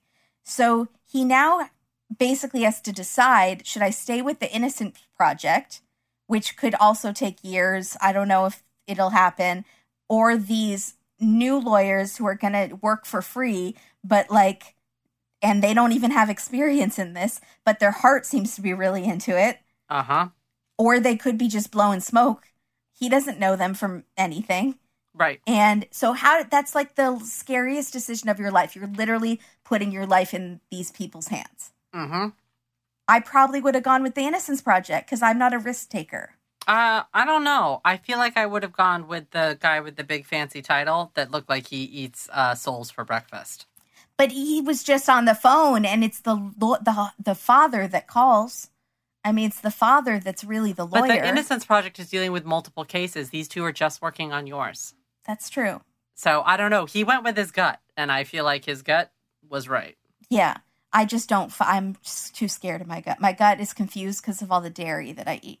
So these lawyers are going to work for free, and the other inmates are telling him, "Don't trust him. They're trying to make a buck off you." Mhm. And Keith is like, "Can these two guys really do this?" And he said, and he says, "Good luck with that." Clint's dad says there's bad investigative work. They didn't test Jennings for a gunshot residue that night. They treated him like he was a witness and then they changed it to a suspect. So that meant that all the time before he was a suspect, they didn't do anything like that because he wasn't a suspect. Um, That I thought was weird. That I thought was weird the first night when they're interviewing him and they interviewed him for 10 minutes and then let him go home. That I thought was odd. In the very beginning of this episode, I was like, why would they do that? He was the only Detective person there. Longshore is very nice and doesn't arrest him in front of his kids. He also said, I knew how stressed he was and how much he had been through. I thought I wanted him to get some sleep and I felt like I could talk to him another day. Yeah, I get it's interesting, but I feel like like also they didn't search his car like where they maybe he did have a gun or and they didn't, you know, Which is just crazy. This is like, I feel like the baseline stuff you her do. cell phone. there's one person there. Get all the information you can from them because they're all you've got. Yeah, and you're also supposed to interview people while it's still fresh Right. and not not like let them go home and let them yeah. no, I agree. think up stories and stuff. So Uh-huh. if they had swabbed him or searched him for a gun or taken his uniform that night and not let him go home with it, the there would be no case. So the prosecutor they're looking at stuff that was done in the trial. The prosecutor implied that he washed the blood or gunshot residue off. But they also look at the Clint is like I looked in the thing and it said his clothes were dirty. So There and Clint, we go. Clint is so excited with himself. Mhm. Um, then they said that he, one of the reasons he knew too much, he thought he knew about this bullet that had shot into the pavement. Right. So Clint says they figure out that if you shoot a bullet into the pavement accidentally, like the killer did, that um, the asphalt causes little holes in your pants, which his uniform did not have. So, speaking of pants, Yes. Betabrand dress pant yoga pants are perfect for all life situations. They are as comfortable as your PJs, but their professional style will make you feel like you actually got dressed for the day. You can wear them anywhere or nowhere. Ooh. Dare I say, you could probably wear them to a Kid Rock concert, home, to your couch to binge watch on Dateline, except you don't because all you do is read books on nuclear physics. It's appropriate for all these situations. Or Yeah. you can wear them on your weekly outing to the grocery store and feel like a superhero because you accomplished two things that day sustenance and getting dressed. Betabrand's customer favorite dress pant yoga pants, those are dress pants that feel like yoga pants, are made of wrinkle resistant stretch knit fabric. They're so comfortable and they don't dig into your skin. You don't need to unbutton anything so you can breathe, but they hold you in and up I like in and up. up. Yeah. And I'm talking about your booty area. They make you look good in all the right places. And they have tons of styles like boot cut, straight leg, skinny, cropped, eight pocket. We know that I have the eight pocket because I love having things in my pocket. Sometimes I just find things just so I can put them in my Betabrand pockets because that's how much I love these pants. And I see something and I'm like, that would fit in my pocket. Here we go. It's going in my pocket. Um, but they also have a ton of styles on their website. They have like really new, cool styles and different patterns and really amazing stuff. Check it Mhm. out. And right now, our listeners can get 25% off their first order when they go to betabrand.com slash dateline. That's 25% off your first order for a limited time at betabrand.com slash dateline. Find out why women are buying five different pairs of these pants one for every day of the work week. They're that good. So go to betabrand.com forward slash dateline for 25% off. And find something new to wear on your derriere. Thanks, Betabrand. Thank you, Betabrand. Thank you for the great pants. So now let's get back to Victoria. She's Mhm. the witness. She testified in the first trial, and in the third trial, she doesn't testify, but the prosecutor reads her testimony. He says that she testified that Jennings walked by her car right before the shooting towards Michelle's car. But in her testimony, Clint is so proud of himself at this moment. This is where I didn't start to like him so much because he's way too proud of himself. He says, In her testimony, I discovered that she only says he walked by her car at some point. So when the prosecutor is reading this testimony, he's kind of misleading the jury. And Keith asked the great question How long was Victoria sitting in her car? That's an important question because if she saw him go walk in that direction and she was only there for a minute, it wasn't that big of a time span. And Clint laughs and says, Well, she was smoking marijuana and that distorted her sense of time. And again, Clint is judging the marijuana use for sure. I think he's also judging, unfortunately, Ray Jennings because how long was she sitting in her car and he's supposed to be patrolling this parking lot, probably keeping people, juveniles, from smoking weed in there. Right, which is you. Why do you pick a location where there is a security guard? Because that security guard is not doing a very good job. probably because it, it's known that the security guards there don't care. Yeah, exactly. I feel like it's perfect. Yeah. So they think the prosecutor misled the jury. Victoria was with three friends in her car, and maybe one of them that was covered in grease from clinging to the bottom of a van. okay. The police never look into those three people. Come on. Why? Exact, but at the same time, in trial, they're saying there's no one else that could have done it. Guys, That's not true for a couple reasons. One, because Victoria said she saw a car drive off, a mhm. Toyota. And number two, she had three friends in the car with her smoking pot. And nobody ever talked to those people Correct. because it was what? The chief of police son I don't know. and the fire chief's daughter? Okay, this is very irritating. So the prosecutor blamed the defense attorney. This was so funny. So the prosecutor is saying, "Well, we're getting in trial." He's like, "Well, we we've been criticizing criticized for not interviewing every single suspect, but you know, the defense had the same list of people and they could have interviewed them." And I'm like, "It's not his job, it's the police's job." What's wrong with you? Just because the police didn't do it, it's like two wrongs make a right, and they could have done it. They- They're going for that he never should have been charged because they never talked to all the witnesses. They didn't do the legwork to start to be able to bring these charges in the first place. Right. They're not going for, we have to prove he didn't do it. You shouldn't have been charged because it's clear he didn't do it. Correct. So Clint finds evidence that again he's so proud that the Mhm. defense attorney says that he says I found evidence that the defense attorney didn't care enough to present in court or wasn't competent enough to find it. He is clearly not lacking in self-confidence. no. But no. also to sometimes to get someone out of prison to exonerate them, you have to prove they had an incompetent counsel the first time. That's true. So Yeah. that's what they did on Making a Murder. They Um, did it on Adnan Syed. the headline of the case was that this killer knew stuff only the killer would know. And Clint says, This is just a false narrative. And Keith says, Really? he said it like that. He goes, Really? I rewound it four times. That's his job. Yeah. So Clint's dad says any witness would have noticed these things that Jennings saw, and that Jennings was just trying to show off for the police and he was trying to be helpful. And now Jennings is telling Keith, he I don't know what I saw all those years ago. Also, Keith, two people can see the same thing and each see different things. That's true. That's true. Um, but now he's just not sure why specifically he said he saw the pulse specifically and her hand like moving. He's still not very That sounds like that sounds like drama. That sounds like I want it to be more dramatic what I saw. So the Ehrlichs want those are the um the Yes. lawyer and son want to file a writ of habeas corpus, but that can take years.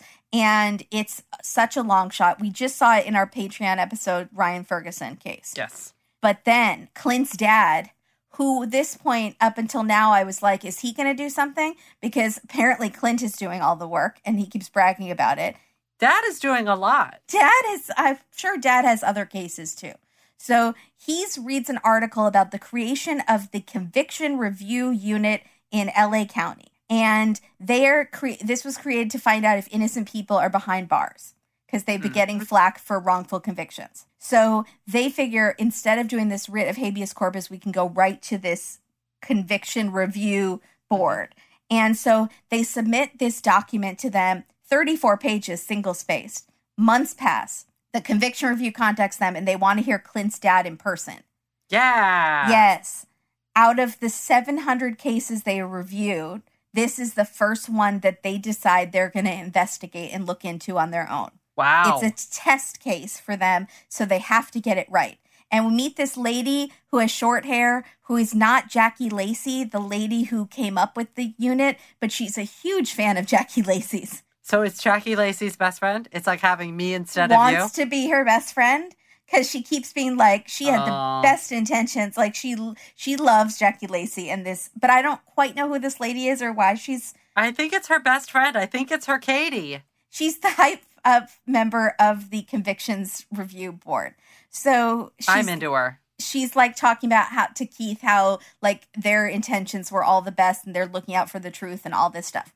So finally, the Ehrlichs go to visit Jennings in prison, which I was really surprised didn't happen before. Me too. But where do the Ehrlichs live? We don't know where they are. Are they I thought it was Chicago. No, I feel like it was somewhere Okay. else. Okay. Um, so the prosecutor from the or from the third trial, well, the whole the whole prosecutors the whole time.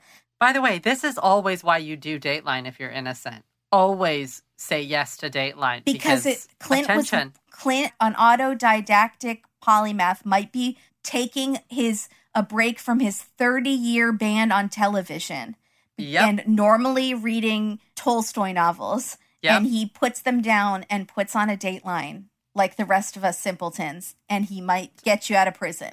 There we go.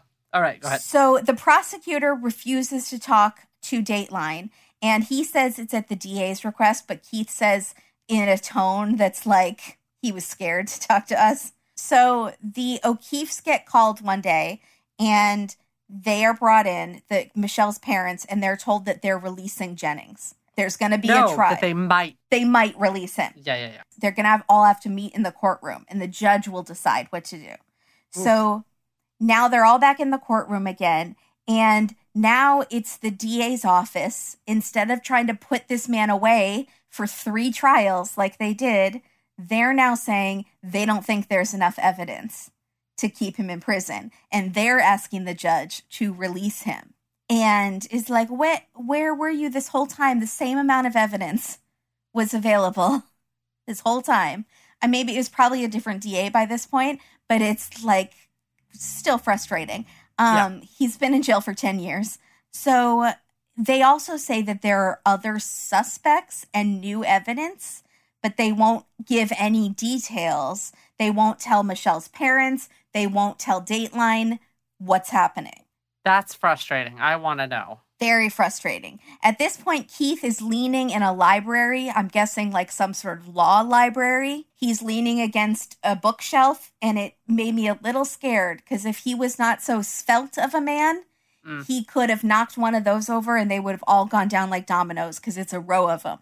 Keith is the man who leaned too much, except it can never be too much. So it's just the right amount He's the man that leaned just enough. just enough. Mhm. So the judge decides that he is ordering Jennings to be released. Yay! Crazy. I'm sorry. It, what was it? Ten years that he's been in prison? Yes, it is. But what I don't understand is how the I don't understand. I think like city stuff because I don't know how they can just overturn the law without having to go through that other process, like without all that other habeas whatever, like it going to the state supreme court, all this stuff. But I don't know. I don't This understand how that judge works. must be given authority, or this convictions. Well, the convictions unit just makes the recommendation. right. Yeah, I don't. Tell, that's a great question. Law, explain. Yeah. Law, we don't know. Okay. So Keith tells Clint that has to be one of the defining moments of your life. And Clint says, I'll never forget it. But also, Keith, I discovered life on Mars yesterday. And so I'm going to have lots of moments in my life. So it was what? So I guess Find me again in 30 years when One I. of the moments in my lives. I mean, life. Yes. Oops. Did I say lives? I didn't mean to. That's my secret. So, Michelle's parents are obviously like furious and they're telling Keith that they think it's all political. They think this Jackie Lacey, who Mhm. created this unit, wants to be attorney general of LA. And so she was trying to get elected by having a wrongful conviction overturned. And Keith is like, that's fu- that's a but- pretty serious charge. That's also kind of a stretch. Like, I would think that she would need the support. Basically, she's going against her own department and saying they were wrong, is what she's doing. So, like, you're admitting that you were wrong. That's, I don't see how that gets you elected, but okay. I mean, the public does love a wrongful conviction, though. And they would think she was the hero for letting, I mean, she wasn't in office when he got put in jail. So it's not her fault. we don't know that. I'm just assuming. What if she was? I feel like that best lady friend would have said something because now that best lady friend is defending her again and saying that the unit was has only the best intentions and Jackie Lacey has the best intentions. I one could only want as great support as this Jackie Lacey gets from this nice woman on Dateline. that is true. so. It's like her proxy, like sending someone on Dateline as your proxy to Yeah, talk you up. And you send the person that likes you the most. That's true. No, that's true. But then the that lady does say like um she says the the unit is doing only the best things. Then she says, I don't know the Jennings case personally, but I do think that they're not making mistakes and this was totally done above board and all. I was like, maybe don't admit that you're not familiar with the case then. Don't So, say that. Don't say yeah. that part. Okay. Yeah, Jennings has um moved to North Carolina to be with his kids and a very beautiful woman, his wife. Yeah. Is that his wife? Yeah. Um, and he says he's not It's just bitter. a beautiful. It's just a random beautiful woman. That's well, like I didn't know if it was his started- girlfriend or is she the mother of his five children? I don't know. Oh, I don't know. We don't know. Yeah. Yeah, we don't know. Um, did she stick by him ten years in jail? I don't know. I wanted no more because they're walking over a, by a body of water over a bridge. Yes. Um, and then Keith, he says to Keith that he's not bitter, and Keith says, "Is that real?"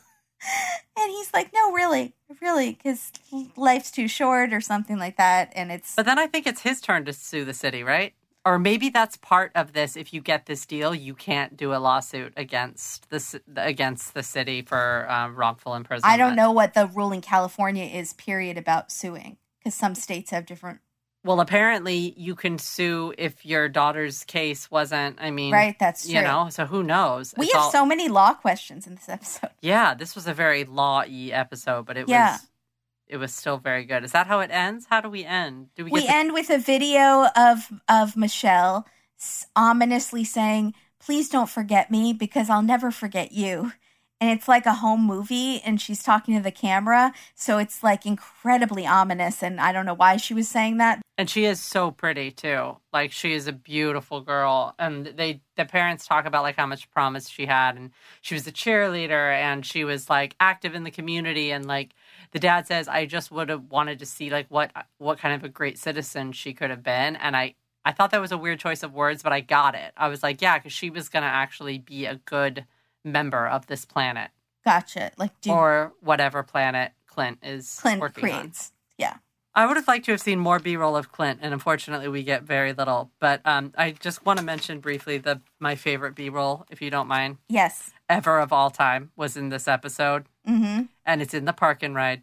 Oh god, is it my same B-roll too? It Say better be. It better be the Forrest Gump esque ninety nine cent store only. Not Forrest Gump, American um Beauty. Is that it? American Beauty was the plastic. No, but Forrest Gump has the feather, Oh, yes. and so But it's- American Beauty literally has a bag, a has plastic, the plastic. bag. But this is a specifically 99 cent store only bag. And I have been to the Antelope Valley 99 cent stores. And so I was like, oh my. They show it so many times symbolically blowing, and it's Mm-hmm. at night and it's on the ground, it's blowing, and it's next to like a, a drink cup, like a paper cup. Yeah, like a Coke Coca Cola cup. Yeah. uh-huh. And then, so you see this several times, but then all of a sudden you come back to it and the bag is gone and the paper cup is by itself. And because I had seen them so many times together, I had made it in my mind like they were friends or something. I had given oh, so you got I sad. had I had um I had get anthropomorph anthropomorphized these um items. And I felt like they were friends. And now that cup is all alone because his bag blew away. No, because the crying Native American came and got that bag. but left the cup? Maybe there was something bad in the cup. maybe that bag went and blew under the van where the guy was hiding. Caught him red-handed and then was killed for it.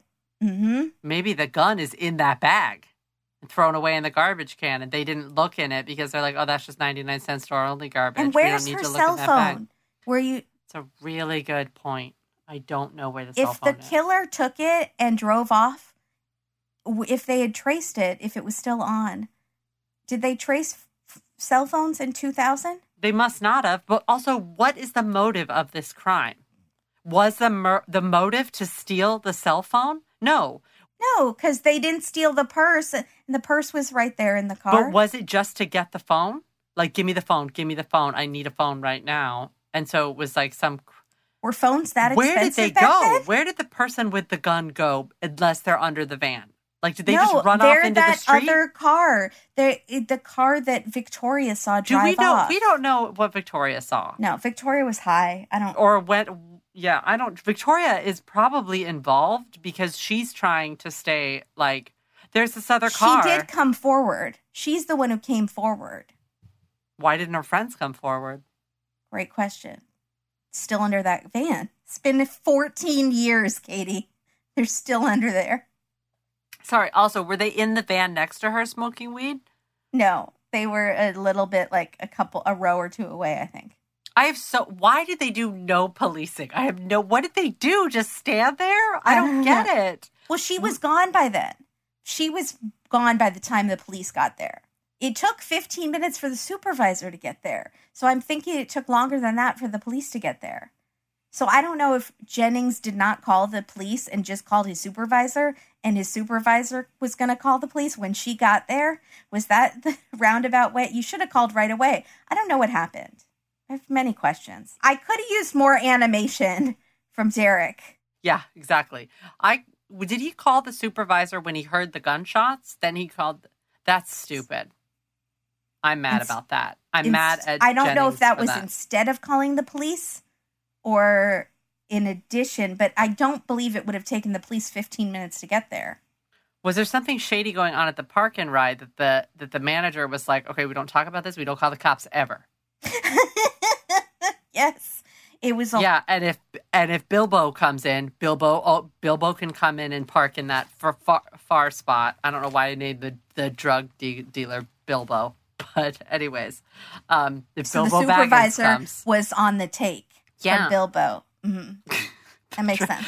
the um the Hobbit drug dealer. Yeah, uh, it totally makes sense. Okay, great. Um, Yeah. do you have a title for this? Um, I was playing around with Park and Die. Oh, Uh, ba with a ba to bang a bang boogie, and you kill the girl at the park and ride, and you upchuck the boogie. Can you you want to write that down? I wrote "Bomb to the Bomb." bomb to the Bomb song. What about Kimberly. Power pointless. Oh, okay. That's good. You had some good titles on this. Look at you go. And then I was playing around with Kid Rock and Sherlock Holmes, but I couldn't get anywhere. oh, Kid Rock versus Sherlock. I don't know. Hmm. Can I get sure better lock Rock? your car. Nope, dub. Sorry. Shit, yep. there. No, Mm-hmm. mm-mm, no. How about Clint Mhm. destroys the world? mm-hmm. Yes, How about Michelle and the O'Keefe Morrisons that's for a good. band name? Yeah, that's good. Because her name was Michelle O'Keefe. Mhm. Okay. O'Keefe. Yeah, that's good. That's not. I like it. That was it. That's the end. Do you have the alternative theory really quick? Kid Rock. He thought she was cute at the concert. Oh, He follows her.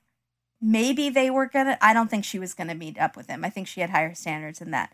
She was in school. She was trying to make something of herself.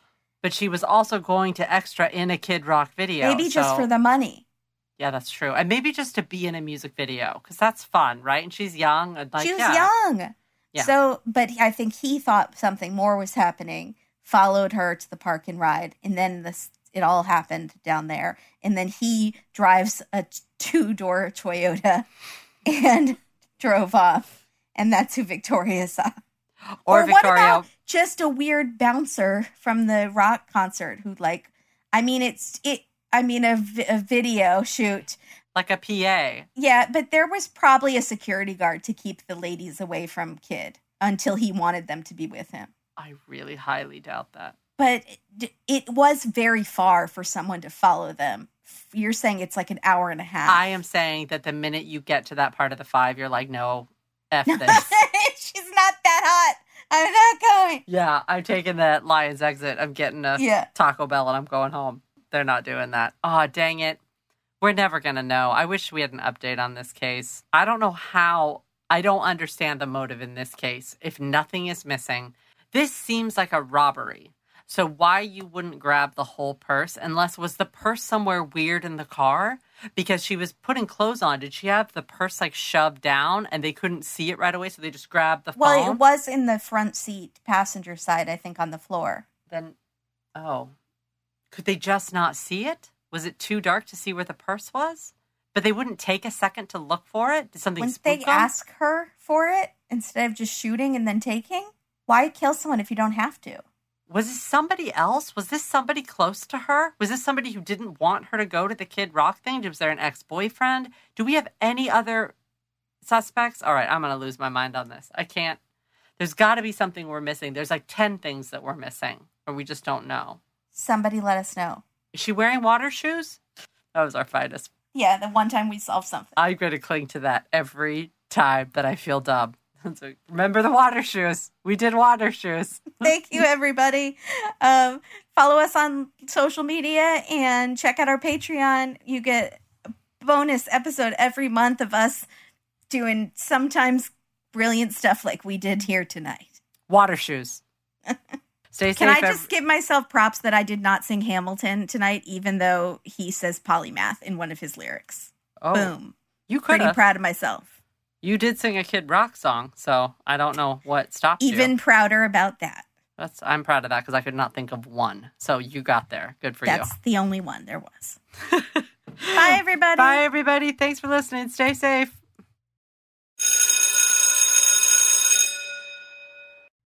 So this is an update of us, Katie and Kimberly. A few days later, um, we felt unresolved with this case. Well, I did. This case is frustrating. Um, but a follower named Cora in Hell on Twitter heard that I was doing the episode. She sent me the transcript for the board that was trying to overturn it that looked into the wrongful convictions the what they presented to the judge Oh, And- the the Los Angeles special Yes. team. Okay. Yes. So it's almost more frustrating when you read this because you there's such an obvious suspect, and it's like it's even more frustrating that he was put in jail for that long. Yeah. Oh God. Um. So the girl Victoria that was there that night. So yeah, the juvenile. yeah. That so she's referred to. juvenile. She was. We were right about that, or we were confused because she looked older in her photo. But maybe Dateline showed an older photo. Um, she was seventeen at that time. Okay, So, so, was a juvenile. Okay. yes. Um, but confusingly enough, she also has charges of child abuse um, against another juvenile. So, her and against a child. So, um, she has quite the history. Oh, my. So, she's a gang member of a gang called Flushing 50s, which is a Bloods street gang.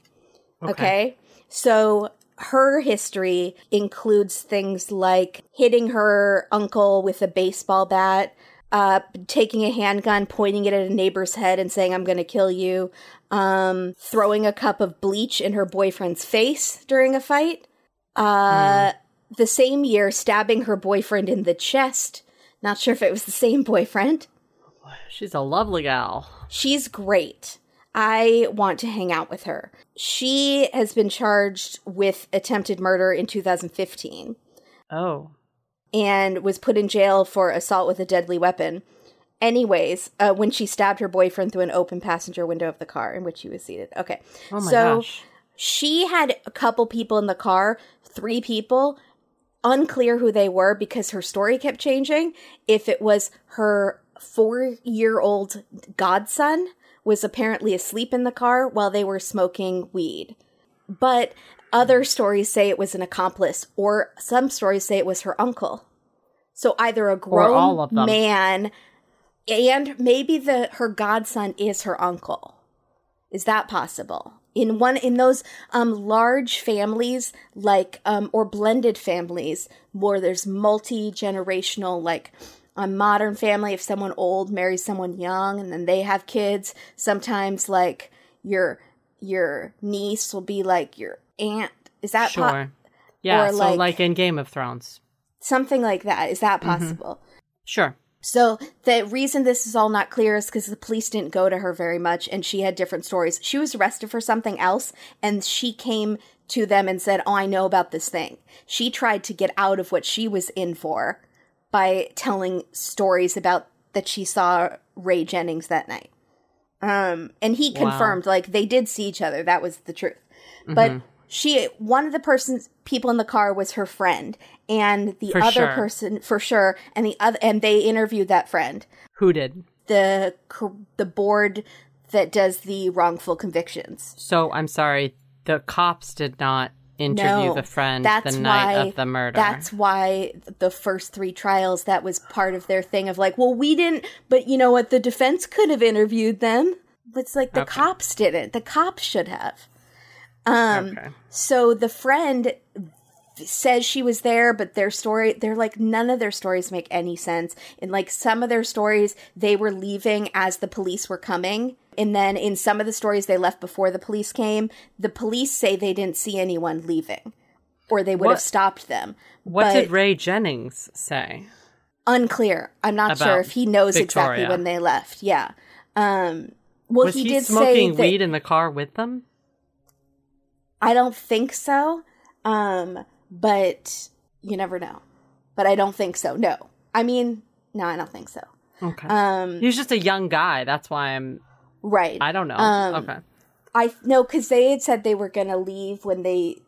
Well, no, or we decided they would leave when they saw the security guard. But learning more about these people, it's unlikely they would leave even if they saw a security guard. So the third person in the car, or sorry, the fourth person, if it's godson slash uncle, and then her girlfriend and the girlfriend's boyfriend, who is they're calling him John Doe in this thing. We don't know his name. So he, oh boy. Okay, so he was 18 years old at the time. He was in the gang of the Flushing 50s, and that's also a it's a blood gang, which is important because Mustang is blue, which is like. I was is like just gonna say, is this because of her, the blue of her car? that's part of what they think it was. So, um, But it's a special blue, right? It was painted that blue, it was bright. Yeah, it was bright, bright blue. like it was um, a custom blue. Yeah. So when John Doe was 13, he was placed on petty theft something. When he was 14, he was sent to a camp for committing residential burglaries. And a lot of this is like stuff that I guess the young man- gang members are known to do to um, get street cred to get into gangs. Like there are some gangs where you like have to shoot someone or you won't get in, or you have to rob somebody or you won't get in. So um, when he was 16 years old, he was arrested for battery. When he was um, also when he was 16, his girlfriend broke up with him, and he paid a man to set fire to the girlfriend's house. Can I hang out with him too? Yeah. he uh, was in the passenger seat of his car girlfriend's car he started beating his girlfriend then in 2000 which is the year michelle died he was arrested for stealing a white mustang um same year he was arrested for a home invasion robbery and they tried to carjack um, a person's car they also asked um, if it, the key, the vehicle was a stick or automatic before they um, finished carjacking. Um, What was maybe if it car? was like, What I don't know. hers? Maybe he didn't know how to drive a stick. Right. I don't so know. So was her car a stick Um, shift? Unsure. Uh, good question. I'll go back to the um, beginning of the episode because I bet you it's at the beginning. I don't know Oh, if they say, but you could maybe look it up. But he was in that same year. He was arrested for multiple attempted robberies, home invasions, and carjackings, including a white Mustang. Four months after she died, he was sent to prison for one or many of these charges. Four months after. So, like, it's no duh that it's this dude, right? No duh. The question is, It was a why did they stay around long enough for Victoria to talk to the security guard? I'm guessing the shots they jumped in the back seat of the car, ducked down. She got out and saw the security guard and was like, "Hey, what was that?" And he did I do we hear gunshots? And then the security guard was like, "I don't know, I'm going to check it out." And then they left. And I it's unclear if she was in on it. Uh Jane Doe, who they're calling, which is Victoria, but it is known that she is in this gang and she also only dates gang members. That's what she said it on her Facebook page at that time. So, like, all of this information was totally available to the cops. So are they on the take from the Flushing 50? That I Is didn't that- even think of that. Is it a corrupt office? Like, why in the world would they miss these very obvious things and go after Right. Ray Jennings when there's a very obvious. And the mm-hmm. police did speak with Victoria, right? Yes, and she was weird and vague, but they only sp- and they only spoke to her because she was already being held for something else. Oh, that's the only reason she brought this. We thought it was like, oh, it's nice she brought this to their attention, even though they did say on Dateline like she was being charged with something else. But I think it was like, I don't know if she was going to snitch or she was not going to snitch on that guy. She was she was trying to throw the scent off, or she was trying to get the scent off them and get some other guy in trouble at the same time. And if she gets any leniency if by helping them out, I don't know. What did she tell them? Exactly. She said she said this we heard popping and then and they felt a banging on the trunk, but when they looked there was no one there and then they then she saw the security guard walk over and she said, "Hey, what was that noise? Did we just hear gunshots or fireworks?" And he said, "I don't know. I'm going to check it out." And that was it. Hmm. I don't oh, even Oh, but she, she also was... said she also said they she saw a car leave. She also told Right. said there So was a guy not- in another. She's placing a totally right. another She's, guy. Because that sounds like she's not trying to to place it on the security guard. She's it sounds trying to like place it she's, on some other She's dude. trying to place it on someone invisible. Also, there was interesting, like the um, the shell casings didn't match the handgun exactly, and it something like the forensic people that this wrongful convictions unit uses said that when the weapons don't match the ammo perfectly, it's usually because it's underage gang members who are using whatever ammo they can get their hands on or whatever weapons they can get their hands on. It's usually more inexperienced people with guns that would mix and match like that. Really. So it's like to me it's so obvious. It's so unbelievably obvious. What in the world? Yeah. Yeah. How and did they this had even- like it and they carjacked all these people with guns. PS, did I mention that? The same kind of gun. They shot her cuz it went wrong somehow. They no, they shot her because it, I guarantee you it's a stick shift. but I don't think they shot him just because it, they couldn't take it. I think it was on drugs and desperate and street cred and probably s- nervous about shooting someone and it they got freaked they got s- spooked by something that she did or something like she tried to scream or something I don't know and they shot her out of panic but I don't know I don't either. I think it probably happens a lot with like young people who are trying like robbery and they haven't done it that often. They probably do accidentally shoot people because they get freaked out. Absolutely. Yeah, I think that she could have made what if they heard made the security guard coming or they, you know, it could be anything. They could have thought she had a weapon. and you were right about the purse. They said it did look more like a robbery because the cell phone was gone, the glove box was, was open, but Ah. the purse was on the ground on the passenger side where it was harder to get to. Right. So- so it's too fat. Like no, and the only reason I'm thinking that is because we've seen that before, where like weird stuff is left behind because they're in a Mm-hmm. Such hurry. a panic. Yeah. Right.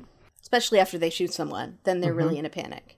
I have no idea what uh, these detectives were doing. Yeah. What? Why? Maybe they are on the take. Like I can't. I have no idea why this would not be completely obvious. Wouldn't you think that you're getting a tip from a known gang member who's in jail for something else I mean, it's the and most. only associates with gang members and even says it on her Facebook page that she only dates and associates with gang members and she was 10 feet away from the victim that night? Wouldn't you at least look at her and those people that she was with I, I instead just- of the I'm- security guard who is a National Guardsman right and then goes into the and army a, and a father in Iraq? right to fight for his country. What are you talking about? But you this look is at the so you confusing. Don't look at the f- three slash four gang members that were in a car feet away from the victim. And not only do you not look at him, you file you retry him and retry Three him when you're getting hung You- juries Yes, because there isn't enough it. because the jury is smart enough to tell people on these juries are smart enough to be Well, like Well, a few of them. That last one was eleven to one. One person was smart enough. that's still one out of 11 was smart enough to be like this isn't enough Uh-huh. something doesn't bode right here that's Mm-hmm. just you know what makes me really upset because this is the same thing that happens in 90 day fiance these people just want to be right yes, they just want to be right they don't care like oh Mm-hmm. They don't care about justice. my daughter's going to be mad at me who's hurt. forever or Mm-hmm. whatever like no i just want to be right and i'm going to marry this person even though i know they're not right for me and Mm-hmm. Yep, that's exactly I refuse to back down. what happens here just this like inability to be like guess what you don't Yeah. always have to be right Speaking made a mistake. but not really. But uh, you know, I always equate 90 Day Fiance to politics and cognitive distance and stuff.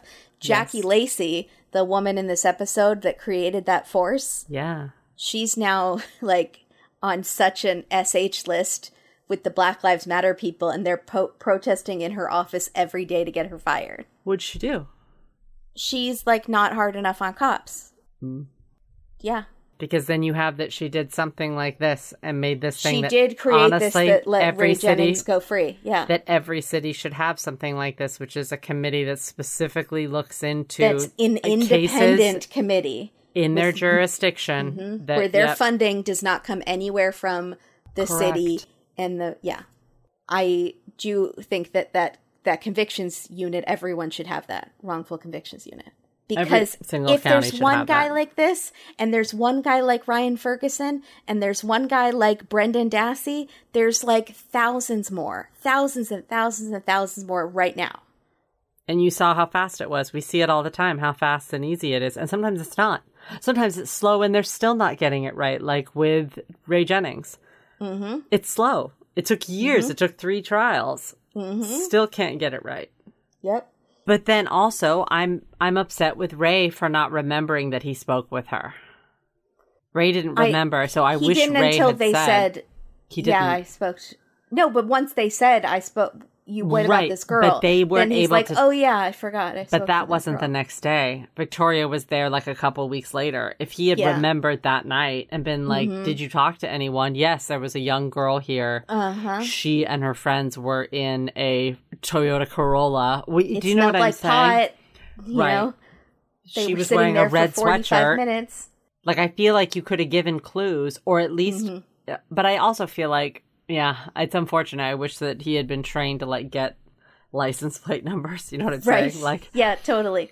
but I just feel like also I don't know why Ray didn't say you need to wait until the But cops also, come. him as just a witness of a crime that shouldn't be on him, even though he was a National Guardsman, like, it could have happened to any one of it us. It shouldn't. It totally shouldn't. I'm trying to think of you know. any way that this It could, could, have make it better. Yeah. Gone a different way for him Yeah. early. But I don't even know if he had remembered her, if that would have done any good. Right. I don't think it mattered. I think Yeah. he sh- sunk his battleship when he started giving a lot of information because he was trying to be quote unquote mm-hmm. helpful. Yeah. Yeah. Don't I- talk to the police without a lawyer, people. No, and I think he went in and was kind of show offy. Yeah, probably. He was chewing that gum awfully cockily. Cockle- cockily chewing. He was a cockily chewer. Cockily doesn't. I've said it. If I've said it once before, said it. a thousand times. Chew your gum respectfully. Gun, gum should come with a warning that says, "Don't chew cockily in front of the police." or anyone really. Father-in-law, also, this mother-in-law, product contains aspartame. Kimberly or Katie might judge you for chewing cockily in front of them. Just basically Mm-hmm. anyone judgy, Yeah, don't do it. Yeah. If you're if you're in question, don't do it. Don't do it. Maybe do it in your car by yourself. Yeah. People probably- don't like that noise on a podcast. Sorry, Ew. everybody. Thank you for that delightful update, Kimberly. Now I can't sleep. That's good. Sorry. Thank you. now there's even more injustice in this world. so that's great. Thank you, Cora in Hell, who's more like Cora in Heaven, because she gave you. us this information.